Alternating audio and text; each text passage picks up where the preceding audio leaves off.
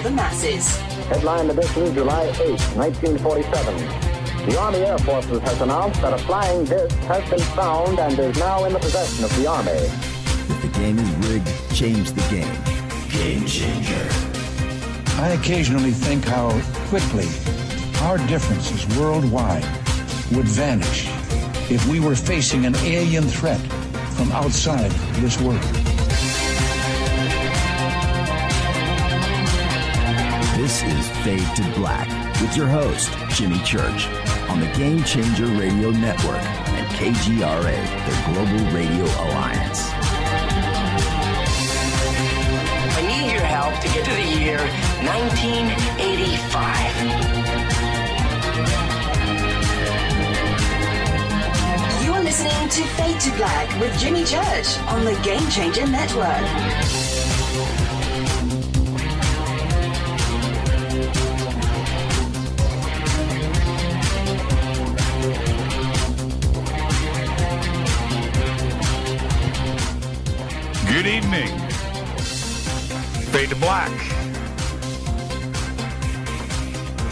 Bespoke Radio. For the masses. How you doing?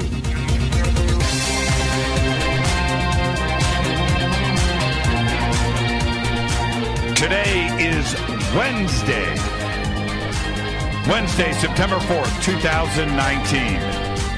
246 days into the new year, just 119 days left. We are live from a bunker somewhere in the middle of beautiful downtown Burbank, California. I would like to welcome everybody listening all around the world, all across the United States. Hither and thither, to and fro back and forth, up and down, east and west, north and south, far and near. This is Fade to Black for KJCR, the Game Changer Network, and KGRA, the Planet. I am your host, Jimmy Church. What is cracking, everybody? How you doing? How you doing? All right. Tonight, Tonight we have very special guest Emery Smith is here. We're gonna have a a very uh, uh, what's the word? Productive, open conversation tonight. We're gonna do all of that. Emery will be joining us at the bottom of the hour, and then tomorrow night is Fader night. Open lines all night long. I know we haven't had a Fader night in a month you know, lots of different reasons why we, you know, I I was in the hospital and then this happened and my back and my neck and my my my leg and I just I fell apart momentarily. And then we had to move guests around and then we had to occupy a couple of fader nights and there's probably a holiday or two in there t- as well, but but for whatever the reasons are, we haven't had a fader night in a month. So tomorrow night, open lines all night long. I know I threatened you with an AMA. No, I'm not going to do that. We'll do that next week. But uh, tomorrow night, open lines, and it's my favorite night of the week, and I haven't been able to do that for a month. Hard to believe, but tomorrow night's Fader Night, open lines all night long. Follow us on Twitter at J Church Radio. Simple, at J Church Radio. Tonight it's Emery. In 1990, he became active duty in the United States Air Force, was stationed at Lackland Air Force Base in San Antonio, Texas. From there, he went on to surgical tech training at Sheppard Air Force Base in Wichita Falls, Texas. And then on to England Air Force Base in the 23rd Tactical Fighter Wing located in Alexandria, Louisiana. Finally, Emery was transferred to Kirtland Air Force Base in Albuquerque, New Mexico, where he worked on and off uh, base at UNM Hospital as a surgical assistant and as a paramedic. He was certified in surgical apprenticeship and also worked as a hazmat instructor, EMT, terrorist negotiation coordinator, flight medic specialist, surgical technologist, expert marksman, chemical warfare specialist, biotech warfare specialist, and led decon response units. During this time, Emery developed the first military industrial laboratory tissue database complex that was used for a joint civilian military venture in sharing tissue sample data of varying origins collected from classified areas. Working at the laboratories became a milestone for him in his pursuit of the truth. And today, he openly talks about his experience working at these facilities. His website is emerysmith.net. And I would like to welcome back to Fade to Black, Mr. Emery Smith. Emery, good evening. How are you, man? Oh, great, Jimmy. Thanks for having me on the show again. It's always a pleasure. It's uh, great to hear your voice. I hope all is well. And uh, actually, you know what? Emery, I'm going to start here. Let's hit the ground running. All right, let, let, let's, let's go. Let's go here first. Um, it, it never before in the history of this planet has UFOs and and the subject of ETs been in the mainstream media like it is today. These are exciting times, aren't they? Absolutely, Jimmy. I mean, especially since I came forward, I've seen a jump in the transition of the government, you know, trying to uh, get together and, you know, start making a plan of what are we going to tell the people. And they're slowly breaking the civilians in by showing, you know, footage that's blurry, um, you know, reporting um, from the media saying, you know, people are seeing this. The media is picking up on um, extraterrestrial vehicles now and reporting them. And every now and then things slip through. I know there's a lot more going on uh, that the world doesn't really know about. It's a it's a inner uh, celestial highway up there in our atmosphere, and every now and then there you know are some craft that do come down, and there's also craft up there. But uh, so I'm really excited to see uh, more and more of this disclosure, if you would, happening at a more rapid rate. Uh, if, if, I can ask you, Emery, to uh, take out your headset and microphone, and uh, let's uh, let's go direct into the phone. You got it. Okay, and uh, I'm only saying that because it just you know I, I just I want the audience to hear every word, right? Every word. Um, and I, I I think that this this last two years uh, that the world in general, whether it's mainstream media or just the average person on the street, is is okay talking about UFOs. Where in the past it was totally taboo and it was difficult for anybody to talk about it without having somebody react strangely, right? No, it hasn't. Even you know, as a matter of fact, look what the military's doing. You know, making it public, saying you know hey, you guys are now allowed to report unidentified flying objects or whatever they're going to be calling them. And I know that's not 100% true. They're not going to really get that information to the public, you know, as much as a civilian um, has a lot better access of getting something out to the media for sure, because they're always looking for a story in these small towns.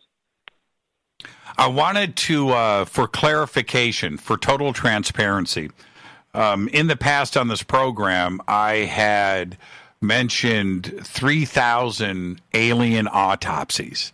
Uh, that you had performed, and was was I in error uh, with that data that was was given to me? Uh, I, I need to uh, understand. This has been brought up over and over again from uh, members of this community, where they're just like three thousand alien bodies and I have to question what I was saying.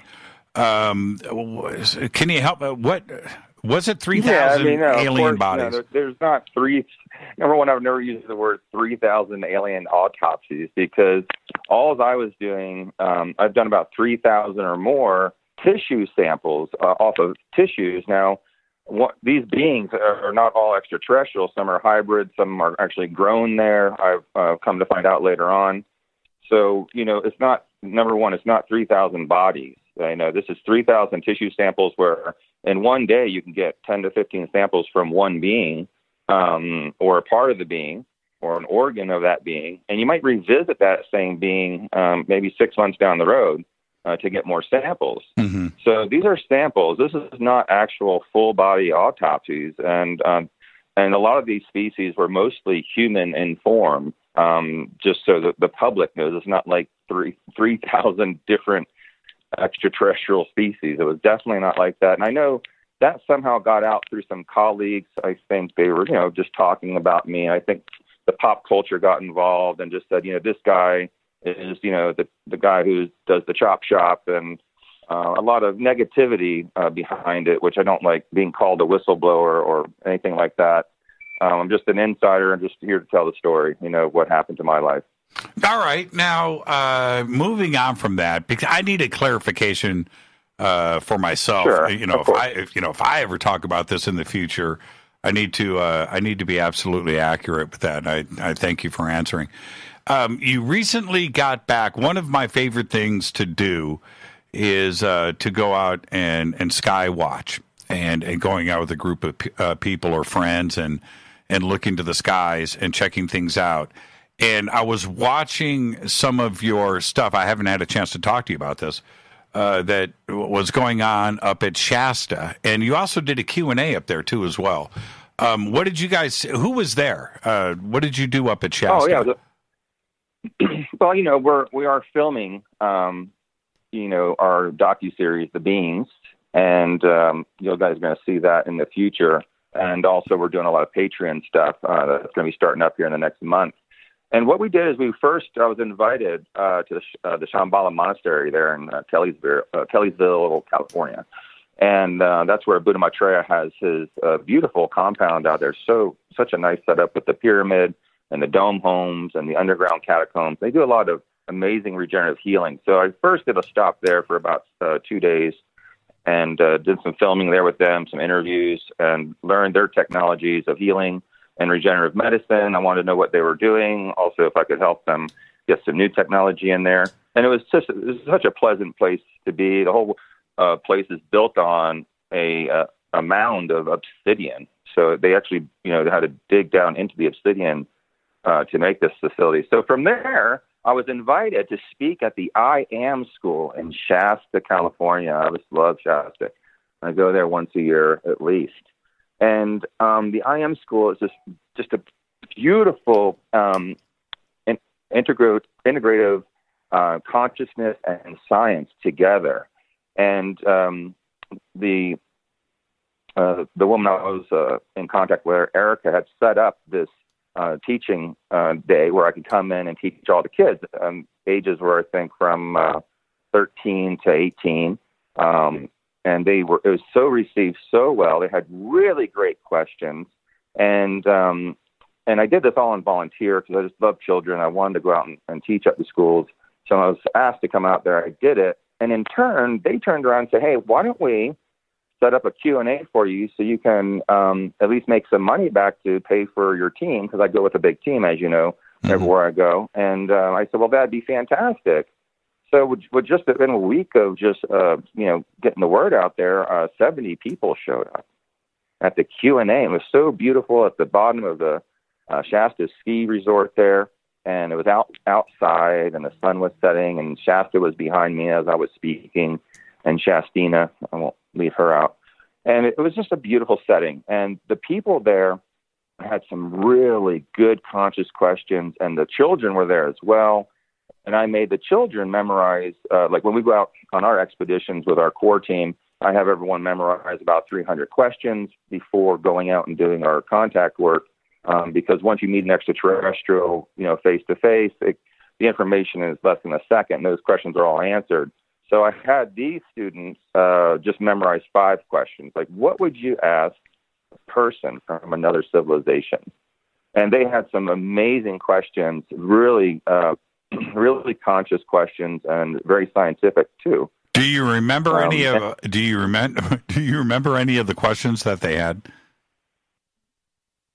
Yeah, a lot of them were like, "Why are you here?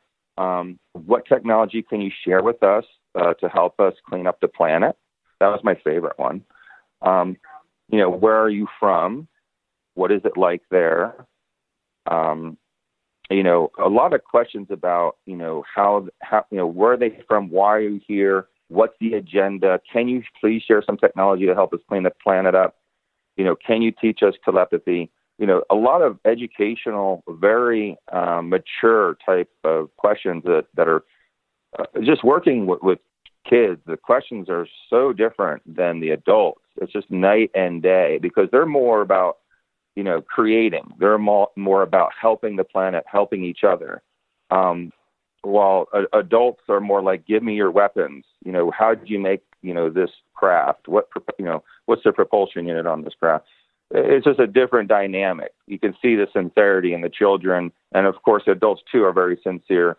Uh, but it's just a different aspect that I've been noticing when teaching children um, compared to the adults. So we had the the adults and children came out that night for the Q and A, and then after the Q and A, I decided it was such a beautiful night. I decided to stay and do a little contact work, and basically within about uh, seven minutes into it, I think they told me on on film here, we started having all this lovely activity, you know, in the uh, in the sky, and you know these are alleged meteorites and, and other phenomena and we, uh, of course, we did a, a, a, small meditation that evening, and um, and did an om, you know, and just try to break in this group of 70 people, you know, holding hands and being of the same uh, vibratory frequency, so we can all have the same experience. Because you know, if you get a couple people in there that are afraid, you know, they're not going to come too close, and you know, let you kick the tires on on the craft there.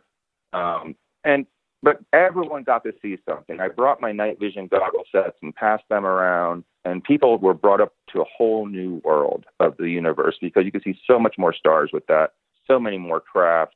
And out of the 70 people, believe it or not, two of them, um, two of them were the only two that they said actually experienced contact, like going out trying to make contact. So we had, you know, good 68 people there for their very first time making contact and uh, you know, we stayed there. I think another hour and a half, two hours uh, after that, and just had had a miraculous time. And they're going to be posting those uh, videos and pictures up in the near future on my website. What did, what did you guys end up seeing? Well, we saw uh, number one, we saw a lot of discs. There was a gold disc and a blue disc that uh, fluxed in and fluxed out.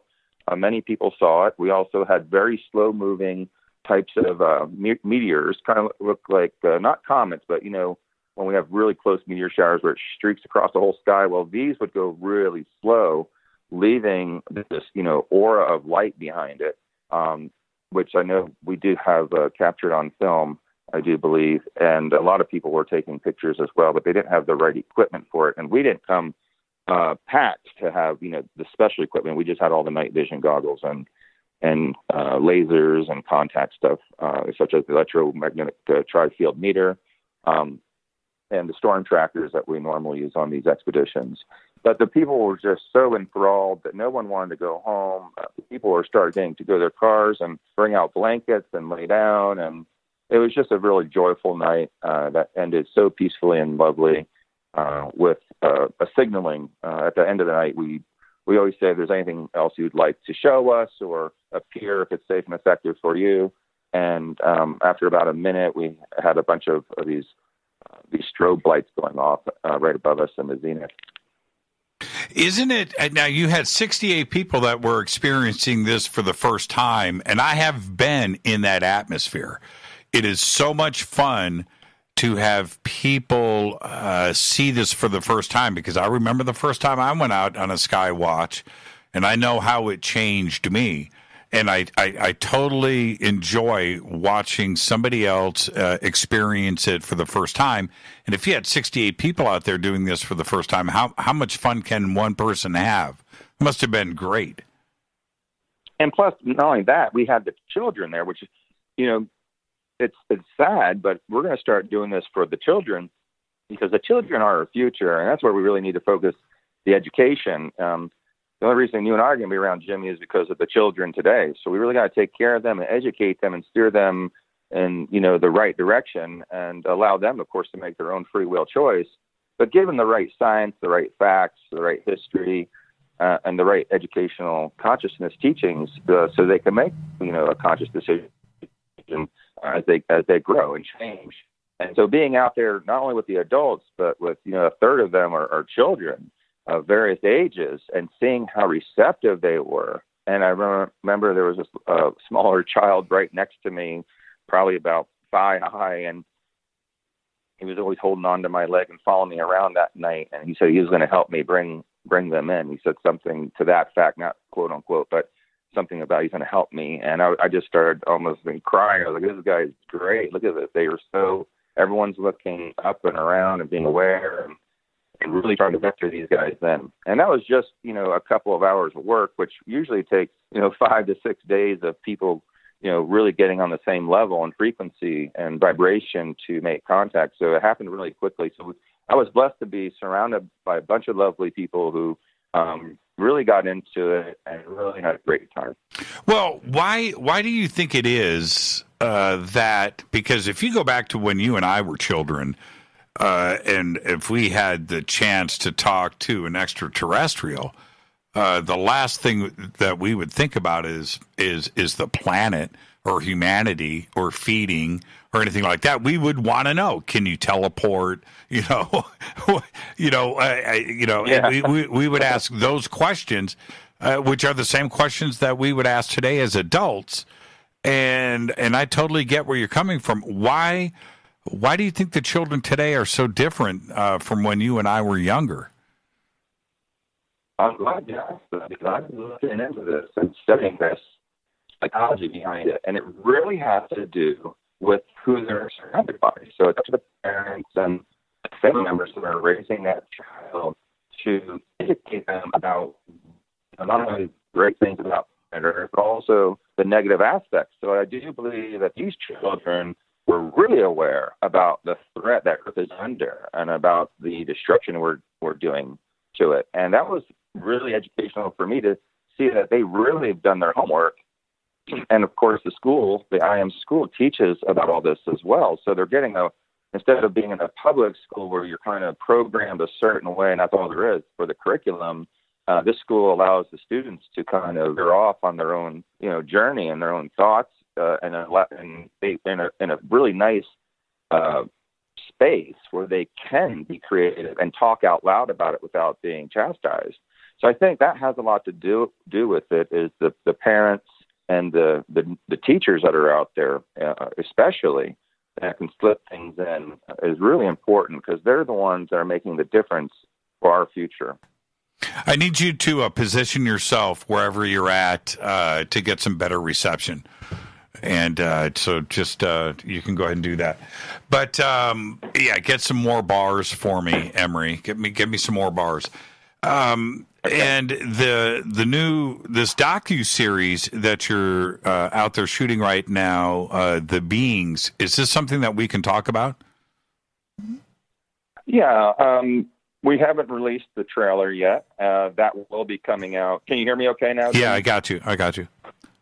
Okay. Yeah, so the beings, uh, we've been filming this now for over two years. Um, we still have another year to go. Um, we will be visiting places uh, and collecting uh, DNA from uh, unknown origin uh, tissue samples. And um, me and Miss Sky will be traveling the planet, and you guys will be coming with us. So that'll be quite the journey so you guys can see what we actually do in the field and how we collect data and how we bring it back to, you know, the universities to get tested.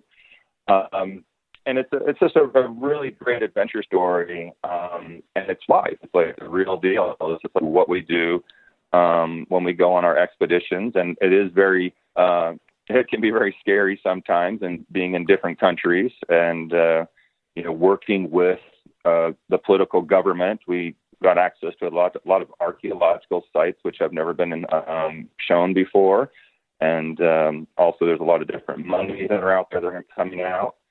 So I think we have a great lineup as far as where we're going to be taking everyone on the journey with us, uh, with our GoPros and our film crew, to show you, hey, this is how we actually find something. This is how we found it. These are the connections that it takes to get into these countries, get into these archaeological sites with all the uh, certificates and licensing you need to do this, and also the favors you have to do, um, which we'll get into later.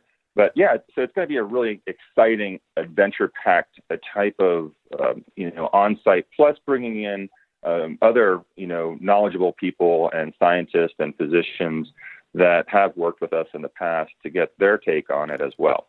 How do you choose uh, a university, a school, or a laboratory to test these samples? Uh, are they blind samples?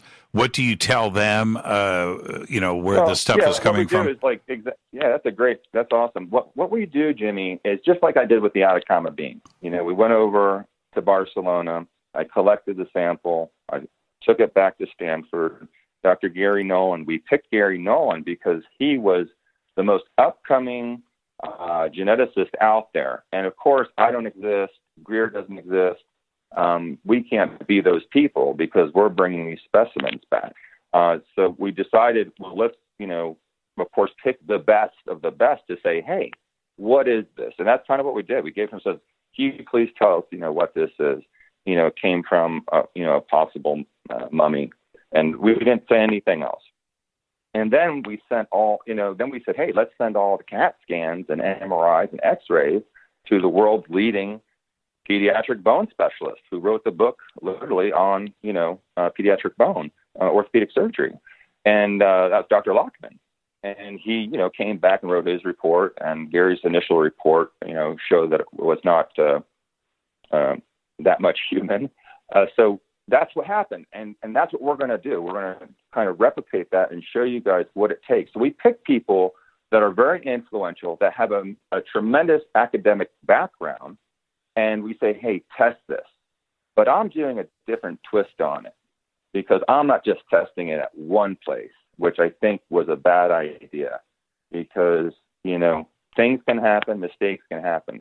In um, the military industrial complex, what we would do is, you know, there would be maybe I would take a sample of something from one, uh, a tissue sample from this piece of tissue, and maybe three others would also take samples that day of the same tissue, and it would go out to maybe five or six different testing facilities.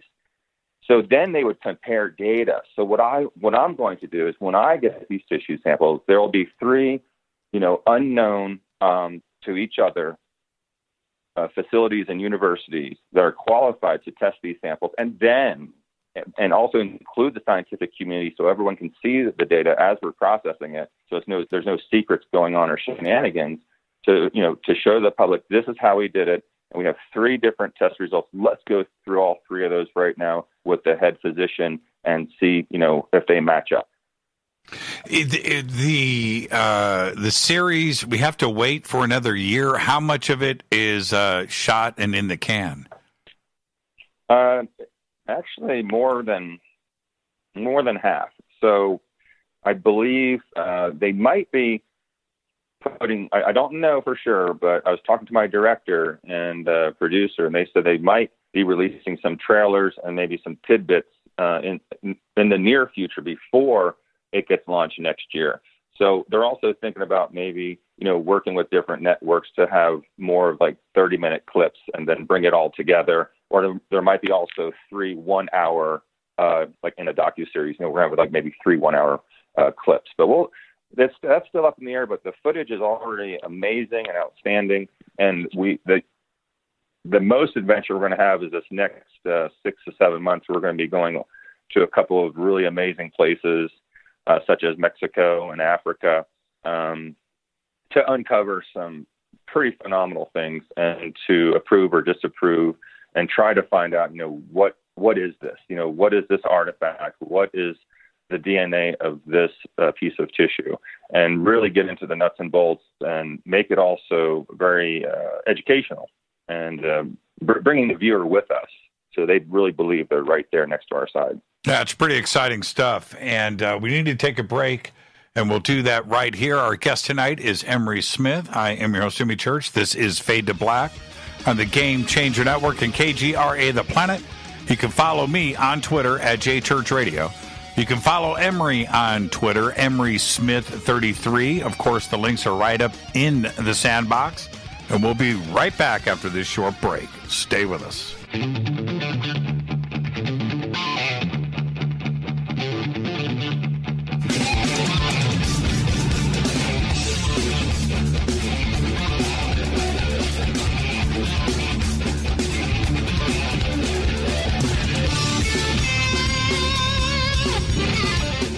Welcome back. Fade to Black. I'm your host, Jimmy Church. Our guest tonight, Emery Smith. Let's get straight back to it. And uh, Emery, you and I, uh, you had mentioned to me uh, a couple of weeks ago, um, in a in a very cryptic way. You said, um, "I'm in Washington D.C." and you had sent me a picture from your hotel window. Uh, looked like um, uh, one of the monuments out there, uh, and it was pretty cool.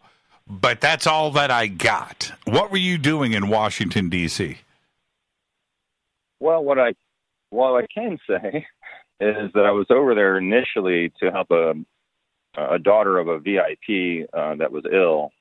Uh, but uh, as soon as I arrived at DC, everyone kind of knew I was there and um, I got to go sit in on a meeting with some uh, political figures and large corporations, and they were talking about extraterrestrial agendas of you know how are we going to bring this to fruition? How are we going to explain to the public? Um, and there was two other people there with similar classifications that I had back in the day, um, and they were asking us to you know help help them uh, do this project, but I just didn't feel right with it because of the people that were there and the corporations involved. And you know, I just didn't want to be a puppeteer for anyone or sign my life away for anything. So I turned that down, and that's about all I can say about that. Um, so I won't get in trouble. they wanted to what push disclosure forward and use use Correct. you to help facilitate it. Correct and there, there, and it's not just me. There were other figures there that um, that attended that they were trying to, you know, talk to to see if we were up for something like that. And uh, was it TTSA? No, it wasn't. Actually, I get. I mean, I, I told a couple of my friends and family members, um, but no, it wasn't. Interesting. And when you say corporations, uh, you don't have to say specifically, but are we talking like aer- aeros- aerospace, uh, communications, and um, energy? So, like uh, Verizon big, like you know, like Google big, or or um, you know what I mean? Military and like military industrial complex big. Right, and the bigger ones in the MIA, I should say, or the MIC. Very interesting. And uh, in the end, you declined. Uh, was it because did you feel a little dirty about what that you know they were proposing? Yeah, it just seemed a little sketchy, to be honest. And um, the plan wasn't completely formulated. Uh, the the briefing, and I just wasn't impressed with you know walking into something and not knowing the end plan. Like, what was the end game? What was the end message? And one thing I will say, and I won't talk anymore, is they wanted to do this over five years, and I was trying to convince them to do it in one year. And uh, what for? I mean, for what agenda? I mean, to inform the public, or so they could make money. Well, that that was not clear. I mean, I, I'm sure they'll use this to make money. I'm sure you know a lot of technology will come out um, because of this agenda. Um, like, for instance, we'll say, for example, if a craft crashes somewhere all of a sudden and we were to retrieve it and it had technology in there that boosted our our technology, our tech here on the planet, I think there would be a lot of money making in that. The uh, the interest in doing this now, I would find the timing suspect you know, we have everything that is happening right now on all fronts. And these conversations are happening, whether it's with the senator or with the Navy or President Trump or television and, and, and mass media. It seems like an opportunistic type of proposal that they couldn't do this before, but now people are talking about it, so maybe it's a safe zone. Am I am I very far off from thinking like that? No, you're dead on, Jimmy, because what's happening is, you know, all these little cube box satellites are getting put up. That pretty much any civilian now with a half million dollars can afford one. Um, and what that means is there's going to be a lot of more eyes in the sky uh, where you can control your own satellite and be anywhere in the world in three minutes. That means zooming in on places with high powered cameras and special cameras with special filters to uh, divulge information. So I, I, believe that a lot of disclosure not only happens through Gaia, uh, Earth, I mean, um, because of the melting polar caps and what that's going to show, but I also believe a lot of amateur um, people with cameras and satellite cameras and telescopes are going to be picking up more and more activity, and it's going to force and you know really force the governments to really respond uh, because there's going to be too much um, information out there that people are going to be bringing in and and discussing like what you know what is what are these pyramids down here in Antarctica? What is this thing sticking out of the ice? Um, you're not going to be able to hide that uh, for much longer with their technology. Did you see the uh, pictures that I posted earlier this week with the coordinates of the face in Antarctica? Yes. Is is that part of what you're talking about? I uh, I want your take on that. The uh, you know on what you feel that you saw. It, it no matter what, if it's natural, if it's if it's man made, none of that matters to me it's a face. I, you don't have to use your imagination here or right. or interpret or force yourself to see a face. It is clearly a face. I don't know how it got there.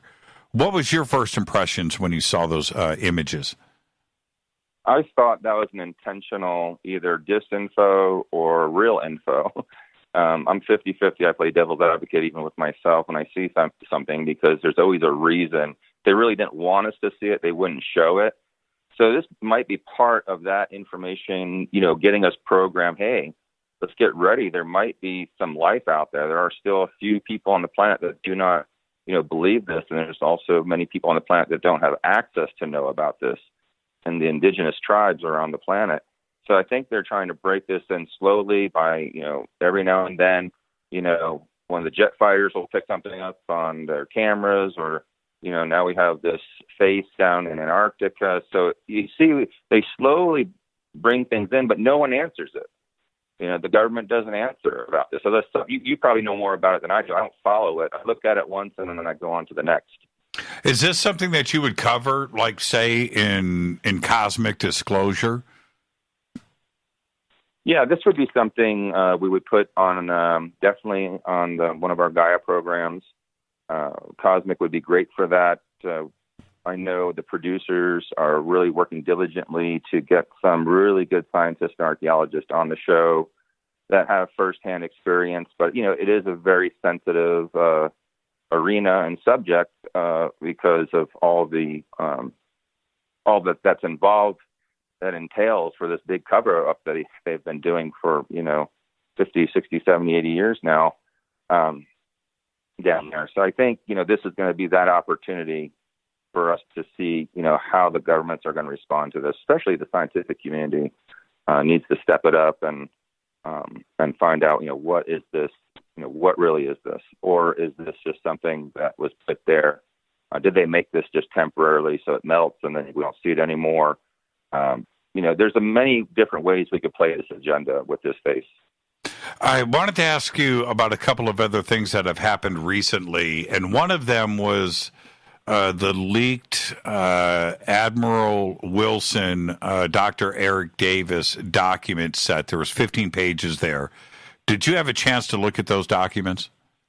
Yeah, actually, I read the first seven. Um, I haven't read the last seven. I was going to do that today, but uh, yeah, it, it seems um, it seems legitimate. Uh, the the way it's written, and of course, you know, I was looking for you know whose signatures are on there and, and the stamps of what organizations uh, were uh, military organizations were and what three-letter agencies were involved with this, and it it, it looked pretty. Um, pretty authentic to me. Well, uh, the, the, on the last page, on page fifteen, there I'll bring it up. Yeah, uh, on page fifteen, it it says, uh, and I can just paraphrase here.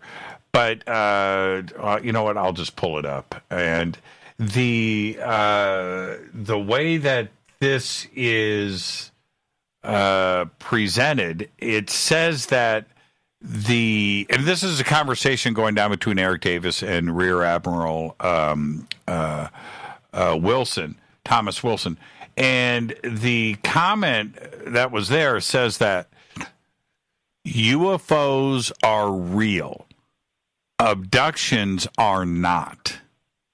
Now that's a mm-hmm. that's a pretty crazy statement uh, to make, and with something like that, uh, what do you make of it? Do you think that the abduction phenomena is is not real, or or maybe suggesting that it's well, it's not ET? Maybe it's these are government uh, military abductions, or that they're staged yeah, is, maybe by the CIA. Yeah, that's what he's saying. I mean, that's what he's saying in this letter. You know, I always get beat up for this because a lot of the abductees um, you know, always challenge me on this, but I'm not saying that abductions don't happen. I'm saying they happen. Um, I just don't believe they're all extraterrestrial abductions. I, I believe most of these abductions are staged uh, abductions where military is involved for security. They don't know what's going on, and the private uh, military corporations uh, come in and you know stage these uh, abductions. I, I believe that what he's saying here, and I'm you know have it right in front of me that um, the abductions are not real. Because he obviously has some sort of inside information. And he might not know all the information of real abductions, but he's definitely stating that alien, quote unquote, alien abductions are not real, which would lead us to believe that he knows something about the staged abductions. So I'm going with that for sure on this one. And what do you think? Uh, uh, what is your opinion uh, outside of this document about alien abductions where we have uh, you know, direct contact uh, reported by literally uh, thousands, if not tens of thousands of people on the record, and there's probably millions out there that have had contact that haven't talked about it yet. But this is a huge group of people that are going to stand up and go, "I'm uh, no, they are real." So what do we do with that? You know what I mean? What do we do with the millions out there that have had these experiences? and then suddenly the the government's position is that this isn't real. So, are they suggesting that everybody is has a mental illness of some kind? This is some kind of mass mass memory, you know, that's put out there, uh, or are they actually real alien abductions? Well, I think what we need to first do is like start categorizing abductions because we have proof that there are staged uh, staged abductions from military paperwork and from this letter, and also from many uh, insiders. So we know that's happening. Now, what's the other agenda to that? Well, why do they do that? Why do they do stage stage abductions first? Let's talk about that. Because in order to get the agenda ready and to prep the world for, let's say, you know, a fake alien invasion, um, as you know, uh, Von Braun said one time in his uh, interviews, um, that you know there's going to be this fake alien invasion. Well, in order to do that, we first need to build fear into the majority of the population, or at least a very small percentage of it, uh, using media, using these stage abductions. So they'll go down to you know, um, you know, some small town or even a large town and stage an abduction right outside of town. And they'll gas the people, you know, um, and those people will, you know, not know what's going on, and the gas will knock them out, and then they could carry them and transport them and pull the car off the side of the road and let's say take them to a staging facility nearby, and as they're groggy waking up, you know, have these beings there with big eyes and big bulging heads and colored in, you know, green skin in surgical masks and that's what they're going to remember. And they'll give us some more versed ed, which makes you forget in surgery. Mm-hmm. And then, you know, they wake up, you know, only remembering half of what happened. And it was very terrifying. So then they'll go all the way to Zimbabwe, do the same thing there, same thing in Beijing, same thing in Cebu in the Philippines, same thing in Russia, same thing in Alaska. They'll go to all these places to do the exact same thing and then wait a couple of years. And when these investigators are hired to go investigate this, they're like, oh my gosh, this guy in Fort Myers, Florida, had the same exact story as the guy in Johannesburg, which had the same exact story as the guy in Seoul. So it's like, wow. So these scientists, of course, they're doing their due diligence. These people are having memory recall, some sort of abduction. Uh, how many of those are real abductions? I don't know the numbers. That's that's what I'm saying. There should be something put in place to really, you know, narrow down what's happening to these, to these people. Um, so that's like one of the, uh, one of the agendas. The other thing that they can do scientifically is they can, you know, input, you know, these thoughts in your head. They can, you know, take your astral body out of your body when you're, you know, not conscious, and give you these these uh, imprints, these bio imprints into the brain, um, and memories that you really think this happened. Now you're still at home, but you really believe you're somewhere else, and it's that real um, of technology that they have today um, in the classified projects to you know move um, your etheric fields and uh, also imprint um, memories into your mind. And they do this. This has been proven, of course, in the projects with cloning, and um, and also uh, with some of the hybridization programs they have of you know taking consciousness from one being and putting it into another. There now the the reason for doing that would that be to cover up uh, the sighting of uh, some military black project aircraft that they want you know some diversion on and they don't want that disclosed so they'll use UFOs or ETs as a cover story is that the reason for doing it yeah that's that's one of the cover ups is when they do get busted with you know like we didn't know about the F-119 for 20, 30 years later, um, and it was already being, you know, built. So imagine what they have today, and people do spot these things, you know, uh, around the planet every now and then and get them on video. And of course, it's better to say, well, that triangle is definitely an extraterrestrial craft. It's just hovering there. We don't have that technology um, because if we say, well, that's our secret weapon to control the planet, that wouldn't go over so well. You mean the F one seventeen? I'm sorry. I'm sorry. The F one seventeen. Yeah, I was going to say the F one nineteen. That's that's. Thank that, you for correcting me. Yeah, that's that's super secret. Um, and that if that is going on, which for me that terrifies me more than than ETs coming to this planet, right? In that our government would do something like this to its own citizens or any any you know country on this planet that would well they've, they've done it in the past though i mean you know they've done experiments on us in the past i mean when we find out later on that they were poisoning us and our children so i mean what's not to say it's still going on? We won't find out about it till you know 50 years down the road. And by then everyone's like you know already forgot about what happened to those people. Yeah and mk ultra which uh, right. uh, was a real program, and Senator Frank Church of Idaho and, and, and his uncovering of that, and the ordering, you know, by the CIA at that point, you know, destroy all documents, right? and that right. that order went out, and people are shredding stuff. Uh, uh, all across the country, probably around the world. Uh, some documents survived. That's what made it to uh, Congress and the Senate, and uh, this program was revealed. And uh, when when people talk about MK Ultra today, it's more of a science fiction aspect, even even uh, a conspiratorial view of it that it's it's made up like it's tinfoil hat. It was a real government program with thousands of people, uh, ordinary citizens and college students involved in it. This isn't a made up fantasy, is it?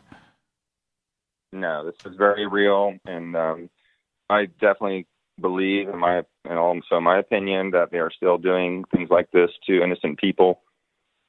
Um, you know, collecting them for experiments, uh, such as homeless people and people that would not be normally um, missed. I remember uh, this is about a year ago. I, I went through data and I was sent a bunch of data about uh, missing people around the world, right, every year. Right. Uh, yeah. Men, women, children, adults, it, it, it doesn't matter. And the amount in this modern day that we live in, where we have accountability and we have cell phones and we have GPS and and we have uh, you know real time access to just about uh, you know everybody, certainly in a in a modern uh, society, and the amount of people that absolutely just go missing, those numbers are unbelievable. Most people don't understand how many people actually go missing each year without a trace. Uh, The numbers. And nobody talks about it. No, they don't. They don't. Well, why is that? I That's what I don't. well, It's such a huge number. I, I don't know the exact number now. I haven't checked on it in a year, but yeah, yeah. The the numbers are they're they're unbelievable. Now, what what uh, you would think that eventually they surface, right? that the numbers Yeah, start to right. right, right, and the numbers start to equalize themselves, and it's not millions of people; it's only uh, you know ten thousand because they they they surface later and they're back, you know, in in society. That's not the case. I, they're gone; they vanish. yeah, that that is something that really should the public should start looking out for, and I think organizations need to start inquiring and investigating this phenomena because there's and it's not just here in the United States; it's all around the world, especially in uh, third world countries, even more. Um, and it's not just sex trafficking. You know, these are people going missing, adults, you know, um, older people, senior citizens. Uh, this is a plethora of different age groups that are just gone. And uh, you can go online and search it, and you'll see all the faces there. It's it's it's it's overwhelming, to be honest. Well, yeah. I mean, you have to look at it that way because, you know, I'm 55 years old. And if I disappear tomorrow, I'm not uh, I'm not abducted or kidnapped into a sex trafficking ring. That's the last. Oh no, Jimmy. I- that that I can promise you. There's a lot of there's a lot of fadernauts out there really want you bad. but uh, yeah, so we have to look at it that way. You know, it's not just young, you know, boys and girls. It's Yeah, it's it's no. it's it's all across the board, and certainly sex trafficking has something to do with it. But it could be ET. Uh, it could be something else, and it could be you know crazy time vortexes and man, all all kinds of explanations out there. I don't know what they are, but the numbers are huge. And I went through it. I went through uh, country by country, and it's it's not just a United States phenomenon. It's it, it's Canada, it's Australia, it's the United Kingdom, it's Spain, it's it's Germany, it's China, it's Russia. It uh, it goes on all around the world. Well, look, let's take a break right here. I need to get this out of the way. When we come back, we're going to jump into regenerative medicine and what is going on with uh, all of your projects and recent research. It's a very complex and uh, uh, comprehensive issue, and we'll get a full explanation of all of it from Emery right after this short break. This is Fade to Black. I'm your host, Jimmy Church on the Game Changer Network and KGRA, The Planet. Stay with us.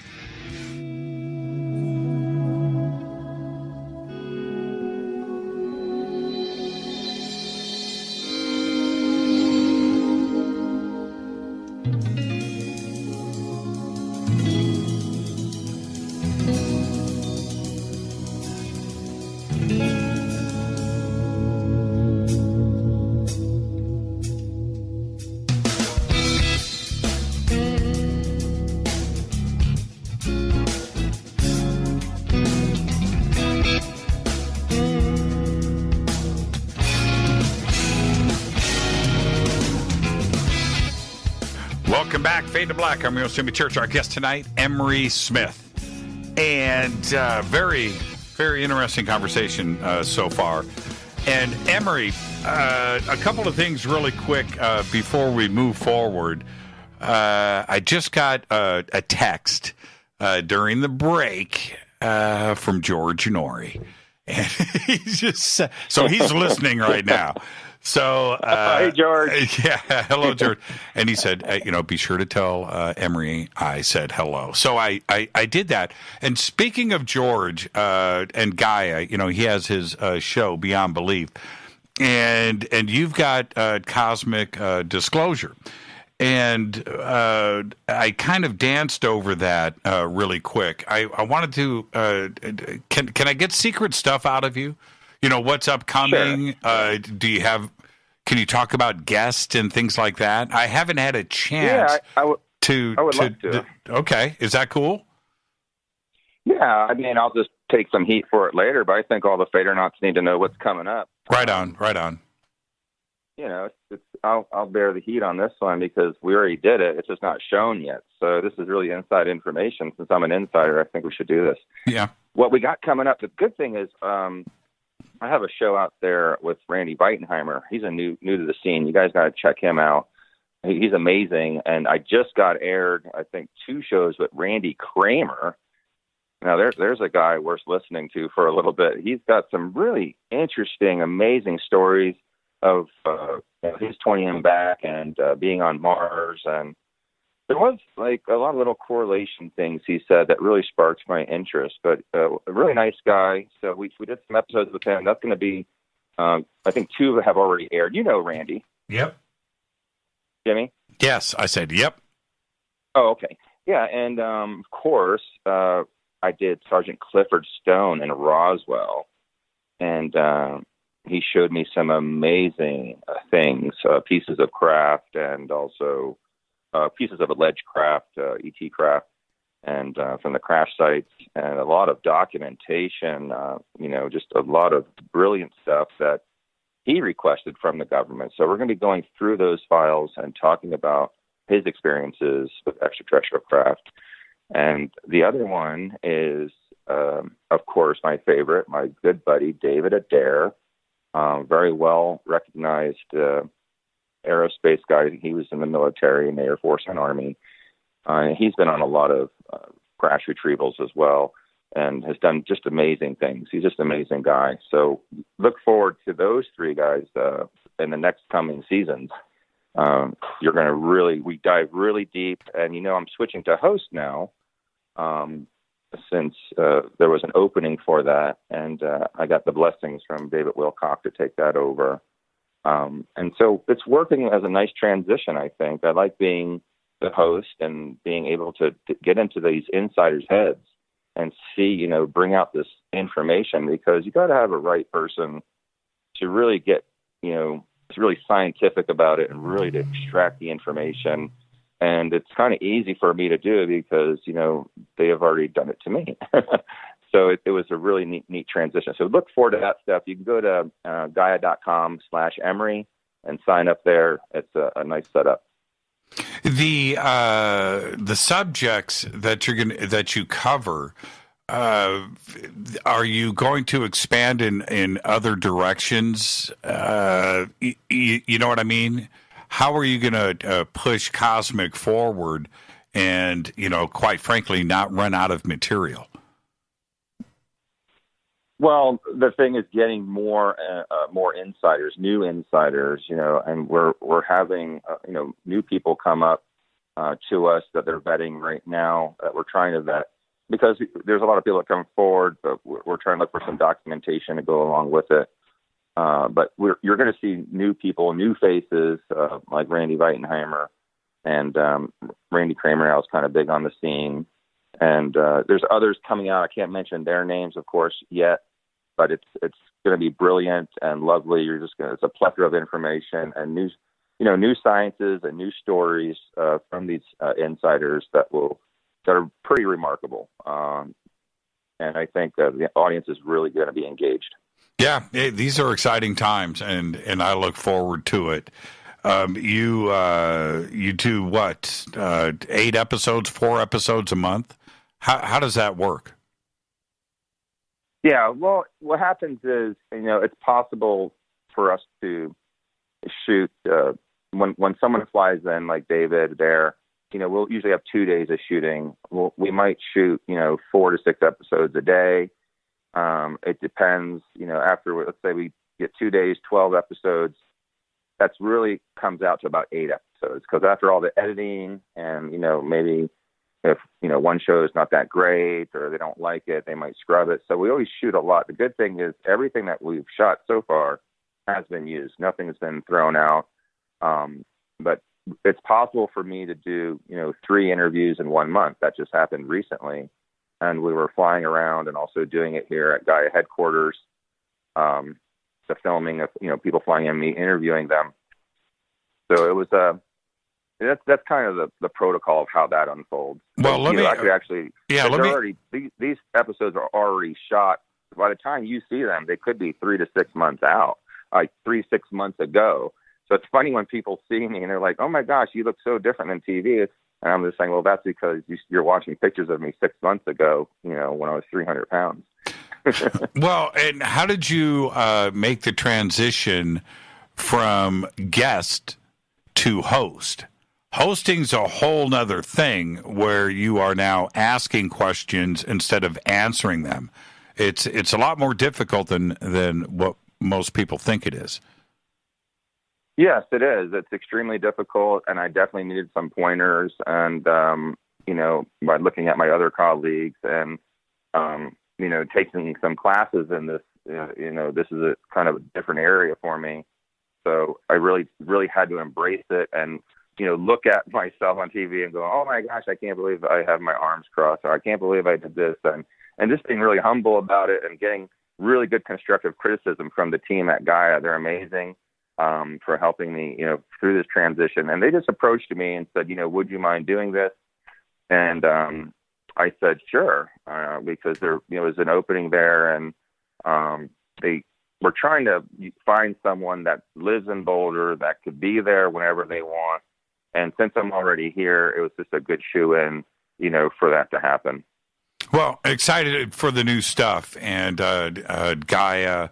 Uh, is easy to find. I don't have the links up at uh, Jimmy Church Radio, but uh, Gaia, uh, I think it's just Gaia.com now. Yeah, Gaia.com slash Emery. Yep. Right on. Let's get into uh, regenerative medicine. And I want to start first with a definition. What is uh, regenerative medicine? Well, regenerative medicine is any type of therapy or medicine or um, anything that has clinically shown that it helps regenerate cellular tissue.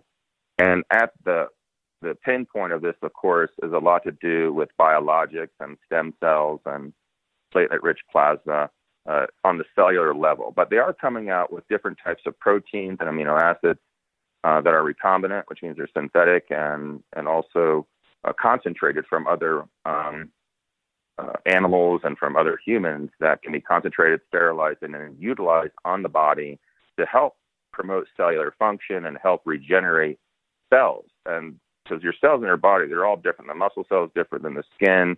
That's different than your heart. That's different than your lung tissue. So they have now really fine tuned this therapy uh, with many, many beautiful types of uh, uh, therapies out there that are autologous, which means it comes from your own body.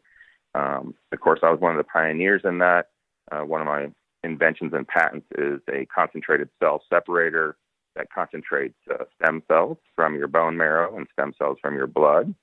Uh, also, stromal vascular fractionated stem cells from your fat around your belly button. And when we concentrate these, and this is all done with this, within at the patient's bedside within an hour, we can concentrate your own body's healing factors and spin them down in a centrifuge and isolate those factors, and then put it in a place of your body that needs it the most. Now, it might be systemically, it might be a full body stem cell infusion, or it might be a localized uh, rich plasma treatment where you're injecting into the joint. Um, there's many different aspects that we can go with this. Where does where does the knowledge from uh, for this come from? Uh, I assume uh, you, you don't have you're not a medical doctor, right? I, I, I understand your military training in these fields, but this seems to be a very complex issue. And there are those out there that are going to say, man, he's not a doctor, right? There's no formal training here. Uh, where does the knowledge uh, for all of this come from? Well, I mean, I do have over 360 college credit hours from the Air Force. So, you know, that's more than a PhD. Uh, we do have, uh, of course, the training I received in the Air Force, you know, was not even available at any university for the stuff I was doing. But the basics of biology and surgical technology and uh, being uh, being um, in the emergency medicine field, you know, all I have all those certificates and all those titles, uh, and I still have you know my uh, my credit hours. You know, I'd never applied it when I got out of the military, which I could have, and got a couple degrees right off the bat because I was going to be a device manufacturer. Now that means I'm going to create things that help people heal and help cure them. And I knew by working with surgeons for that long that it's not a good idea for a surgeon to tell another surgeon, hey, you're just not doing that right. You should use my device. It's better. And what you've been doing is wrong your whole life. That would not go over so well. But being a clinical practitioner who works under the license of a surgeon, um, you can get away with a lot more. So that's what I was doing. And I was actually one of the first CME CEU accredited um, organizations to hold the Florida International Platelet Gel and Stem Cell Symposium. So physicians actually would come to get credit hours from me, even though I'm not a, a medical doctor. I had medical doctors on my team, and I spoke for most of the time during a three-day course in Melbourne, Florida, at the Space Coast Aeromedical Institute every quarter. Um, so doctors would fly all around the world to come in and also re- receive a certificate of training from me to do, you know, this harvesting of blood and fat and bone marrow, uh, so they could, you know, take it to their clinics and help, you know, heal and cure people. It sounds uh, almost too good to be true. Like this could actually like change the world and change lifestyles and create hope. Is is that well, too extreme? Am I going too far no, with this? I mean, we have. I mean, ever since I developed my device, I know uh, total knee and hip replacement surgery has gone down uh, by 50%.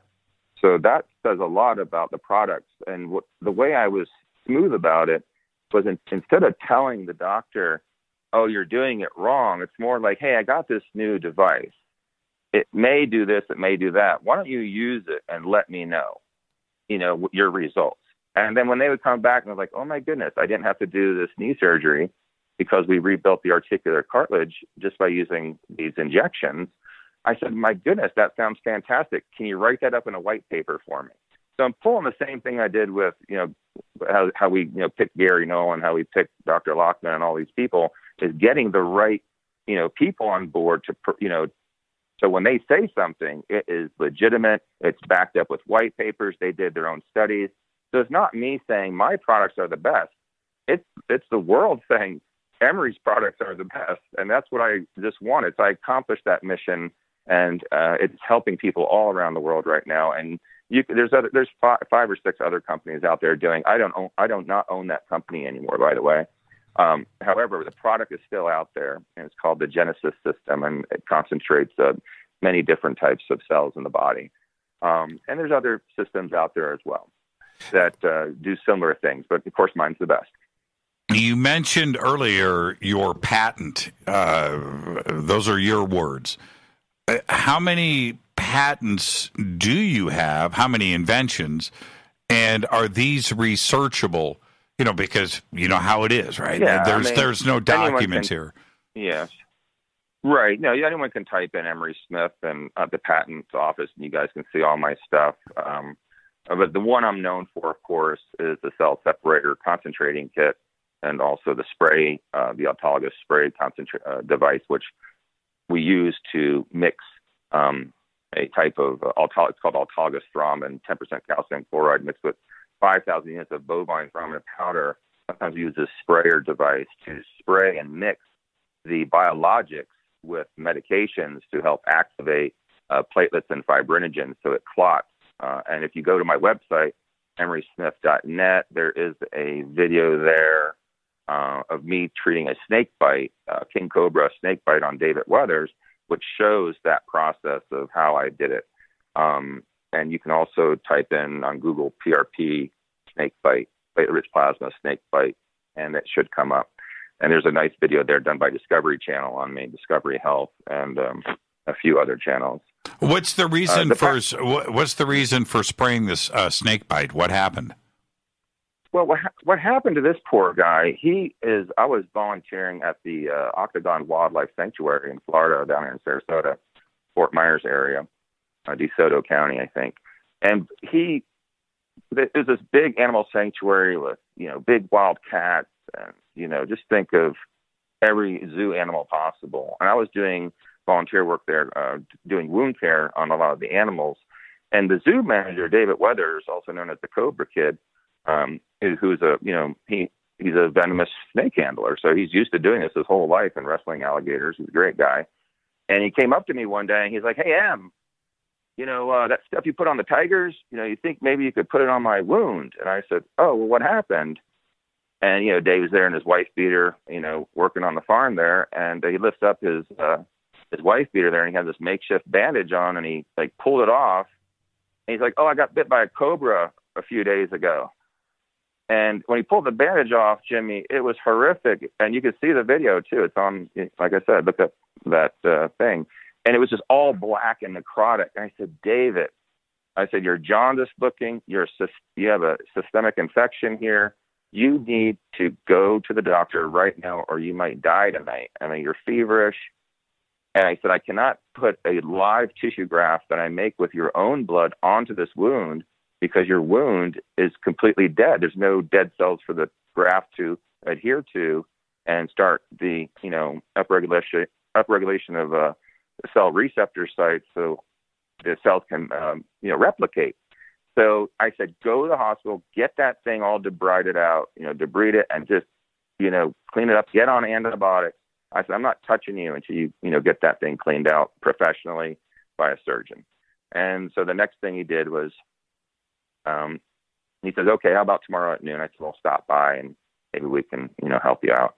And so the next day he came by and he looked great. And we, you know, put him on the table and we drew his blood and spun it down. And we noticed when we, you know, took the bandage off, I was like, oh my goodness, it's completely cleaned up and the edges were all, you know, cut away. It was like really professionally done. You could see down to his intestines because uh, the venom was like acid and then ate, you know, through his skin and his subcutaneous layer and his fascia and his muscle. Um, and I said, well, Dave, you know, you should be in the hospital still and getting care. And they said, well, this, they said, I got to leave this wound open. It won't heal for, you know, three to nine months. And, um, and I said, well, uh, I said, well, you know, hopefully, you know, this is a very long time ago. I said, hopefully at the beginning stages here with with all the results we've been having, uh, this is still when we were testing everything, um, that we were able to do this for him. That we took his blood and we, I started, you know, taking the blood and if we spin it down and harvest the platelets and plasma, we have to activate it, and that's what that sprayer is for. And you'll you'll see a similar device um, on the video, um, an earlier prototype. So when you push these two syringes, it's like the stuff you buy at Home Depot when you're mixing the glues together to activate them. It's the same thing. We're mixing um, this medication, uh, which is thrombin, made from a cow. Uh, we have thrombin in our own bloodstream that activates called tissue thromboplastin. And uh, when the blood hits the air, you know, your blood clots, and it's because of this tissue thromboplastin. So we were able to control how we want this autologous tissue graft to clot with this medication, and also adding um, uh, an anticoagulant to it, so it would uh, so the blood would not coagulate until we added the thrombin and the calcium.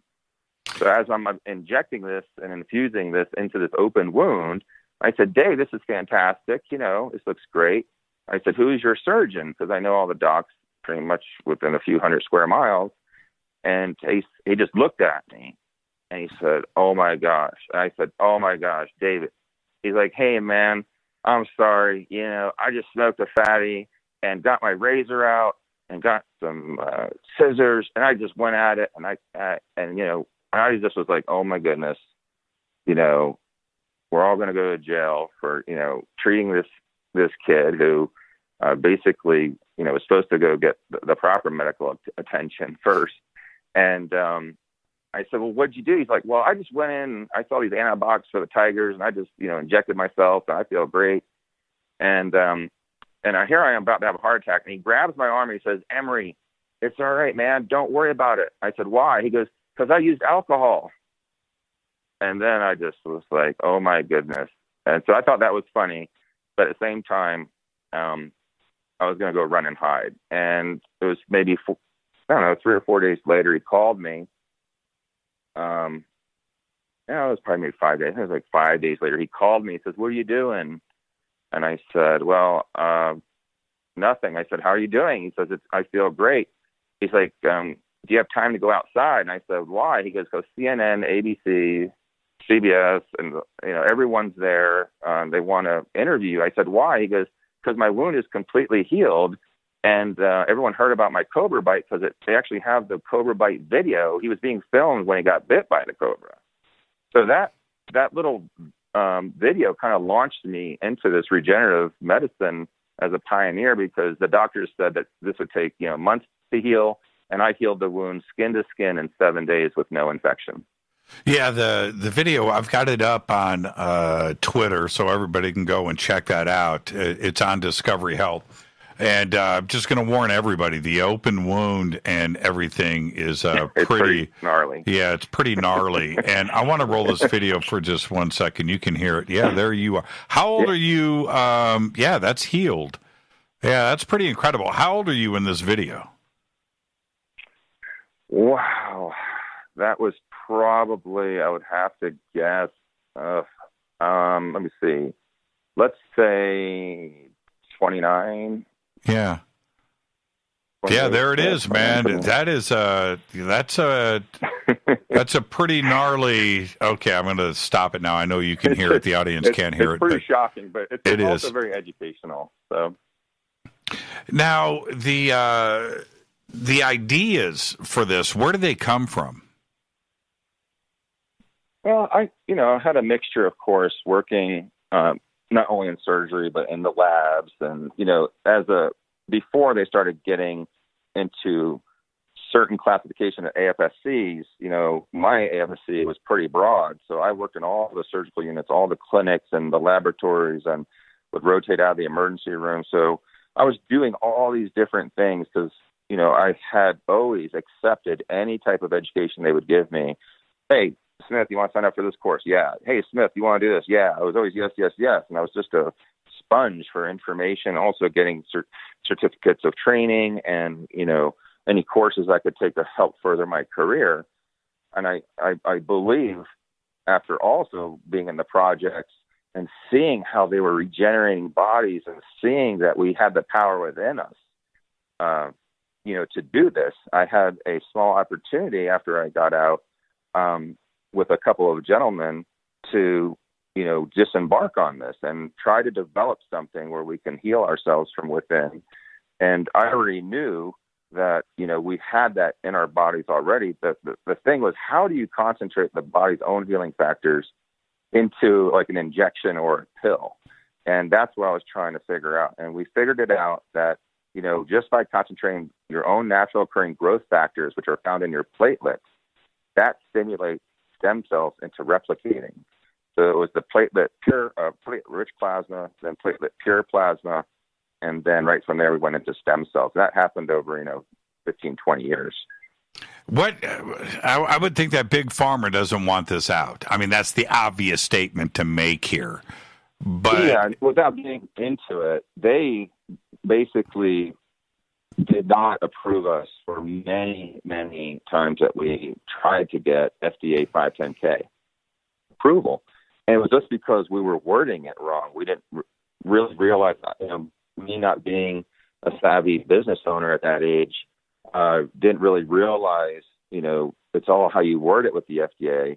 And, you know, we could do a thousand patients on uh, quadriplegics with stem cells and send it in, it'll it'll get rejected. They, they'll be like, you need more, and then you.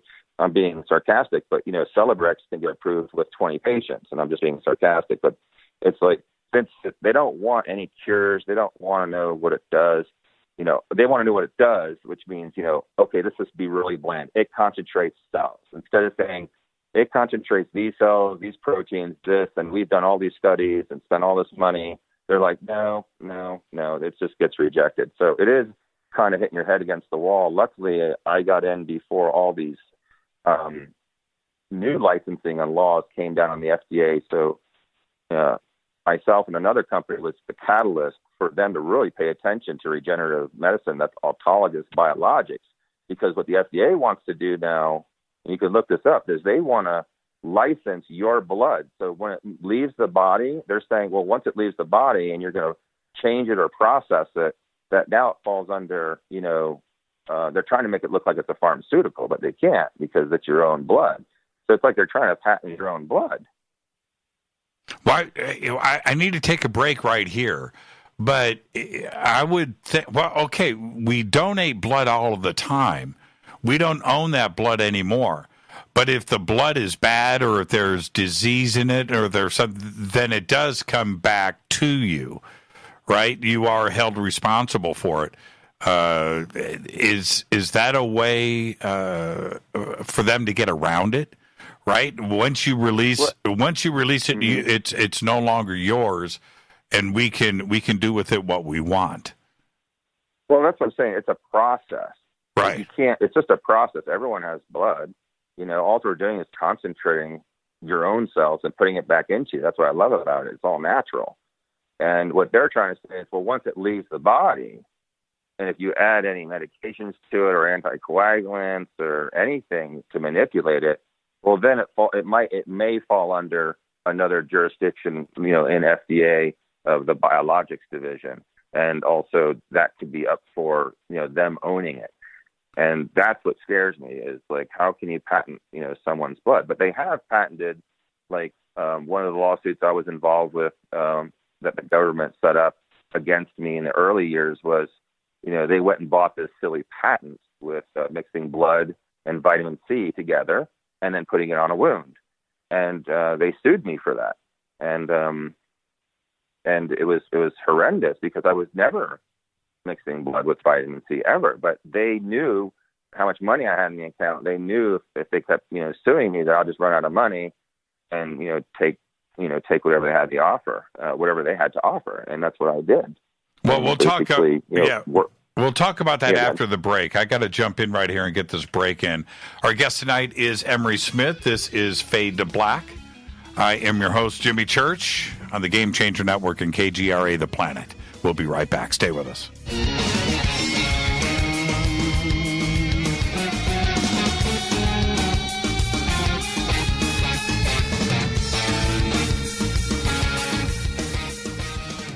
Welcome back. Fade to Black. I'm your host, Jimmy Church. Our guest tonight, Emery Smith.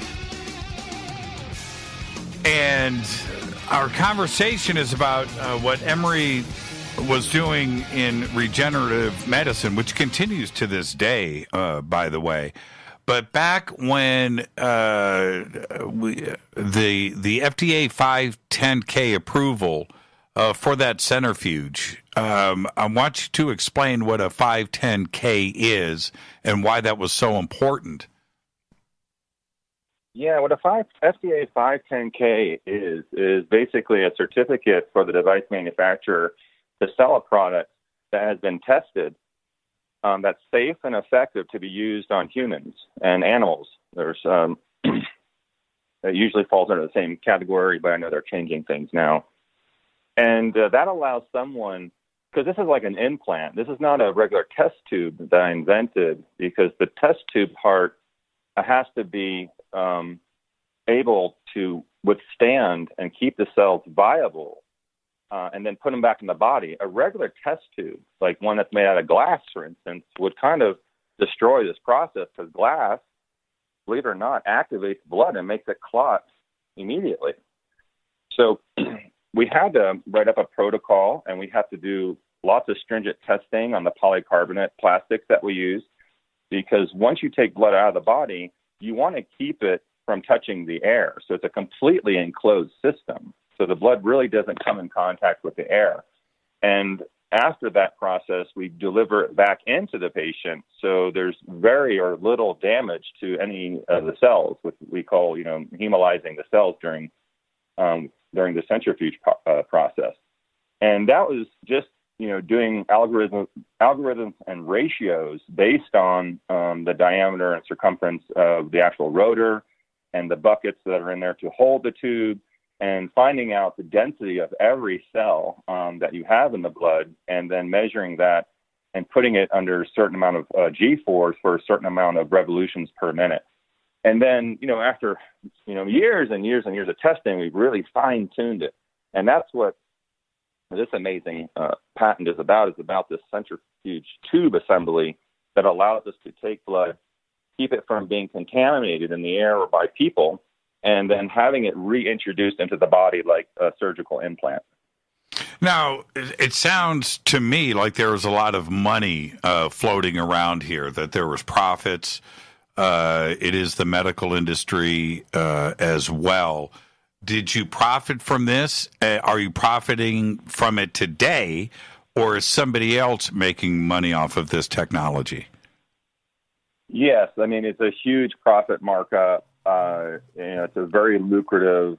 Um, a device manufacturer is very lucrative because we find distributors that are already out there and sign licenses with them for us to distribute the product. And it's a great markup.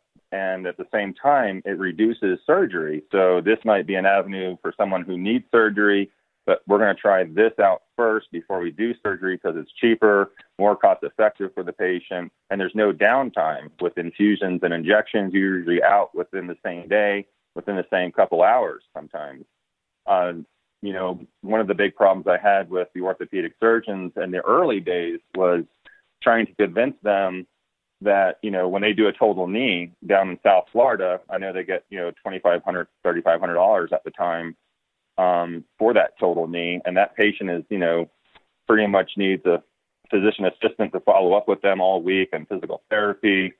so I basically told them, well, for the cost of, you know, the you know what they had to put down anyway for their insurance up front that they would be able to pay for this procedure cash.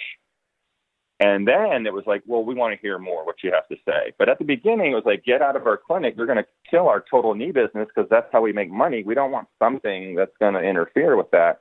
But once they found out a way to make money off it and a way that they can incorporate it into their medical uh, protocols for that surgeon, you know, people started seeing results.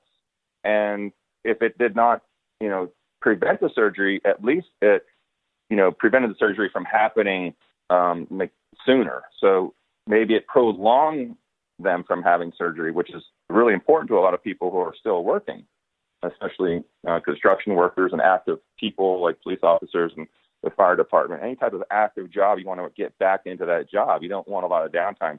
So this really helped out with that.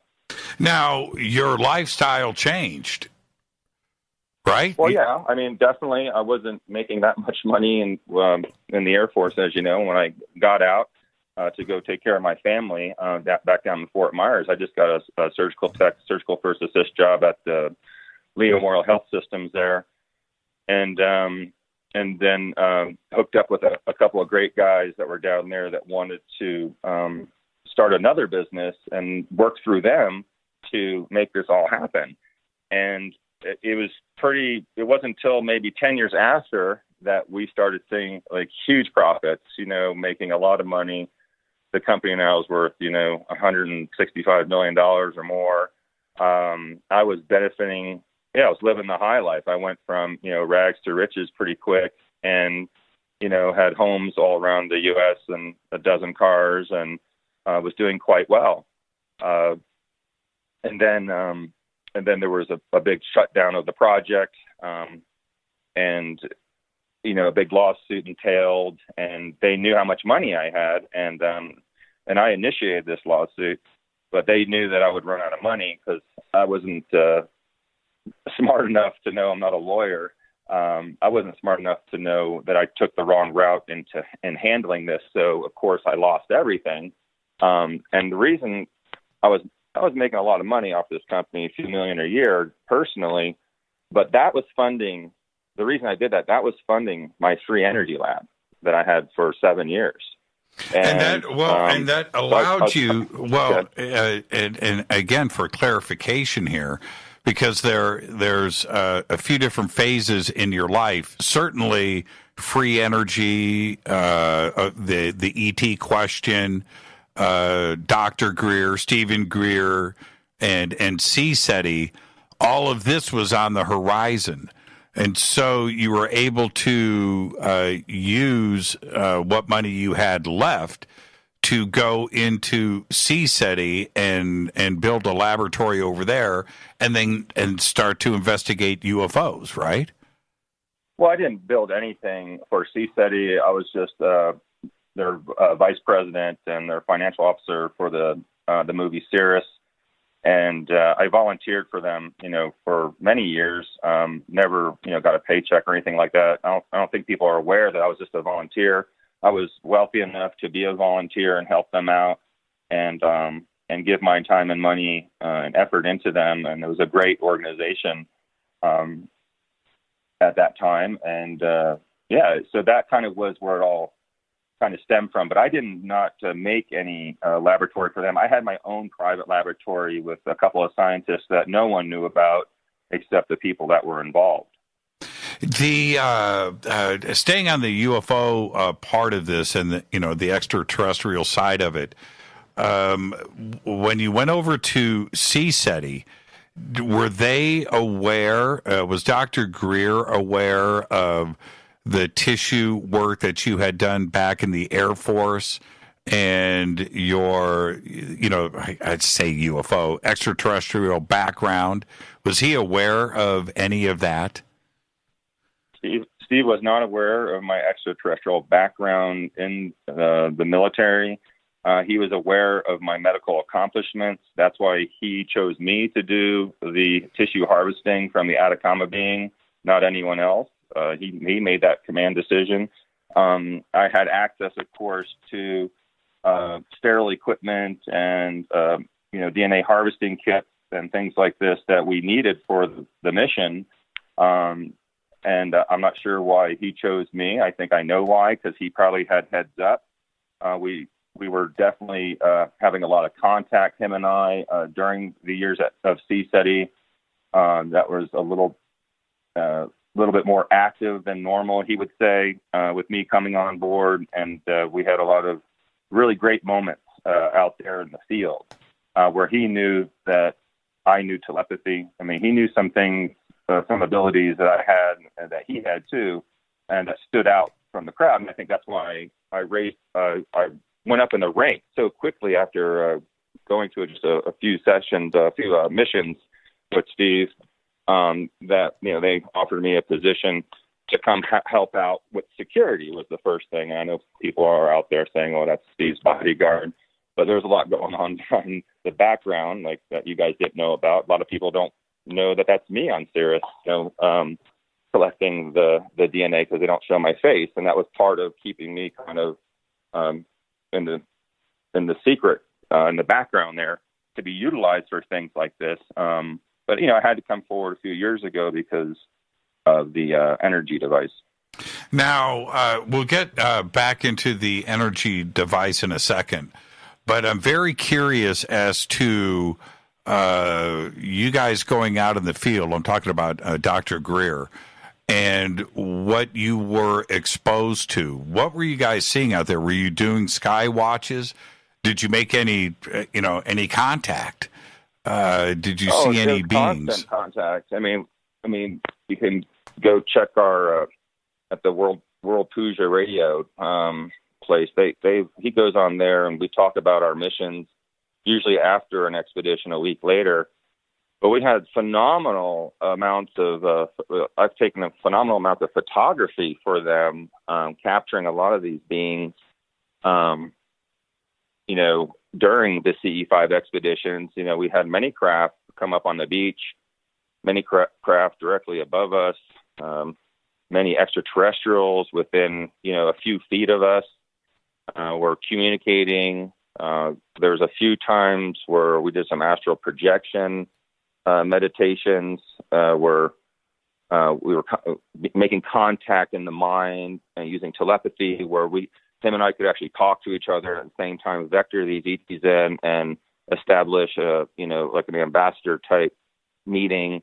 Um, you know, really phantasmical. I know it sounds pretty out there, but it, you know it's true. It's real stuff, and these ETs are there, and they he's come up with an amazing protocol to bring these in. I, I was really interested to see what the civilians were doing, and also, you know, I missed the, the camaraderie, I missed the mission-oriented things, and you know, he's a very mission-oriented guy, so I like that, you know, that that leadership about him.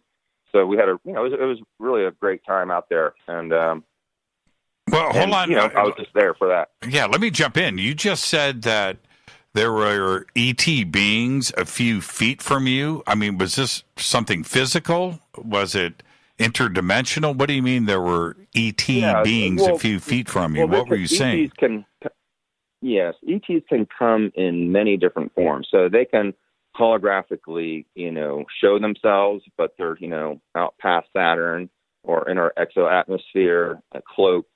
Uh, so they can actually show themselves without being harmed. And they'll just say their holographic imaging is really a lot better than ours. And they can communicate that way. They can co- communicate interdimensionally, which means um, it- it's it's non-local, so they bilocate, so they could be somewhere and also have a presence on Earth, even though they're behind the moon. Um, and then you have like three-dimensional physical uh, landings where there's beings that actually come out of these craft and you know hike on over. Sometimes they don't land right there in the circle, but a little bit of ways away, and then they come marching in. And we had this happen in um, in France, uh, and this is all documented stuff with cameras and videos. And I don't know if uh, Steve has released a lot of this. I haven't been following, but I I know that it's real, and uh, we have amazing contact. And being interdimensional also means that the being also could be the craft, and the craft could be just a spark in the air uh, in front of you. And um, I'm most noted for uh, taking the light being picture, which is pretty famous out there. And the U.S. Navy said that it was the, the best picture a civilian has ever uh, taken. Um, and what they didn't know, because the picture was leaked to the U.S. Navy without our permission, um, that it was me that took the picture, which they probably probably found out later. What uh, describe this image? Yeah, this image is uh, of a beautiful uh, light. Um, it looks like a, it kind of looks like a, a lens flare in a way, but it's not a lens flare. And there are, so people know when you take pictures and you see dots or you see lens flares or colors, that's also a way that ETs communicate safely uh, through electronics.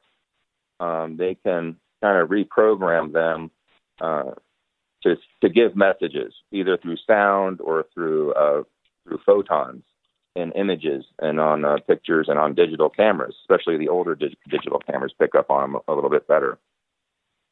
The- And, and so this being so this being basically is a tear kind of a teardrop um, type being. I have a lot of pictures of this being uh, of similar beings like this, and uh, I had a one of my my friends. Hold on a second. Here.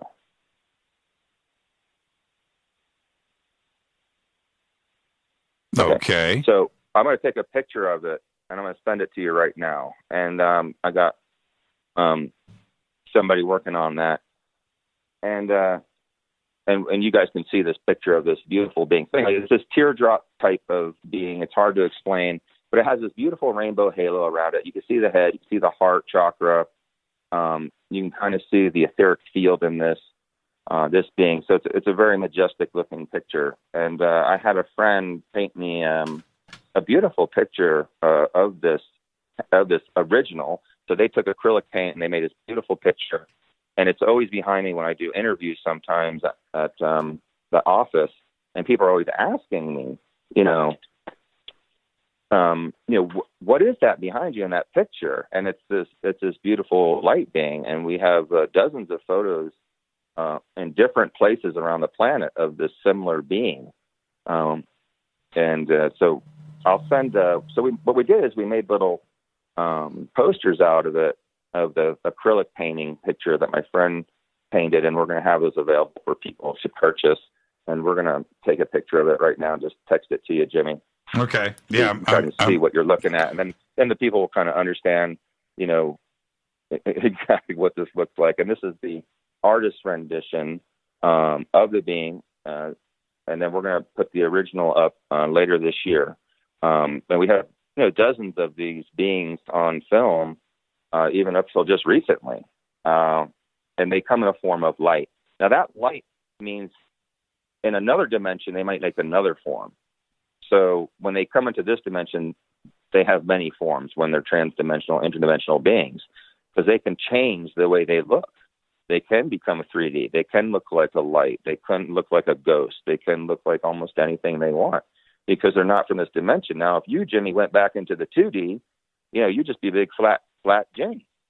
I'll be Right. a flat Emery. Right, right. So imagine something that that is four, five, six D coming back into this dimension will definitely look different. We would look different if we went into another dimension or if we came back into a different dimension. We'd have a different physical appearance. That's right. Yeah, there's um, the the other aspect of this um, w- when you were uh, looking at these beings on the beach, right, that were a few feet from you, uh, and and you're looking. Do you recognize what kind of species you're looking at, and do you have any idea? About how many different civilizations may be visiting us, you know, like right now. Uh, That's that's the big question that I have.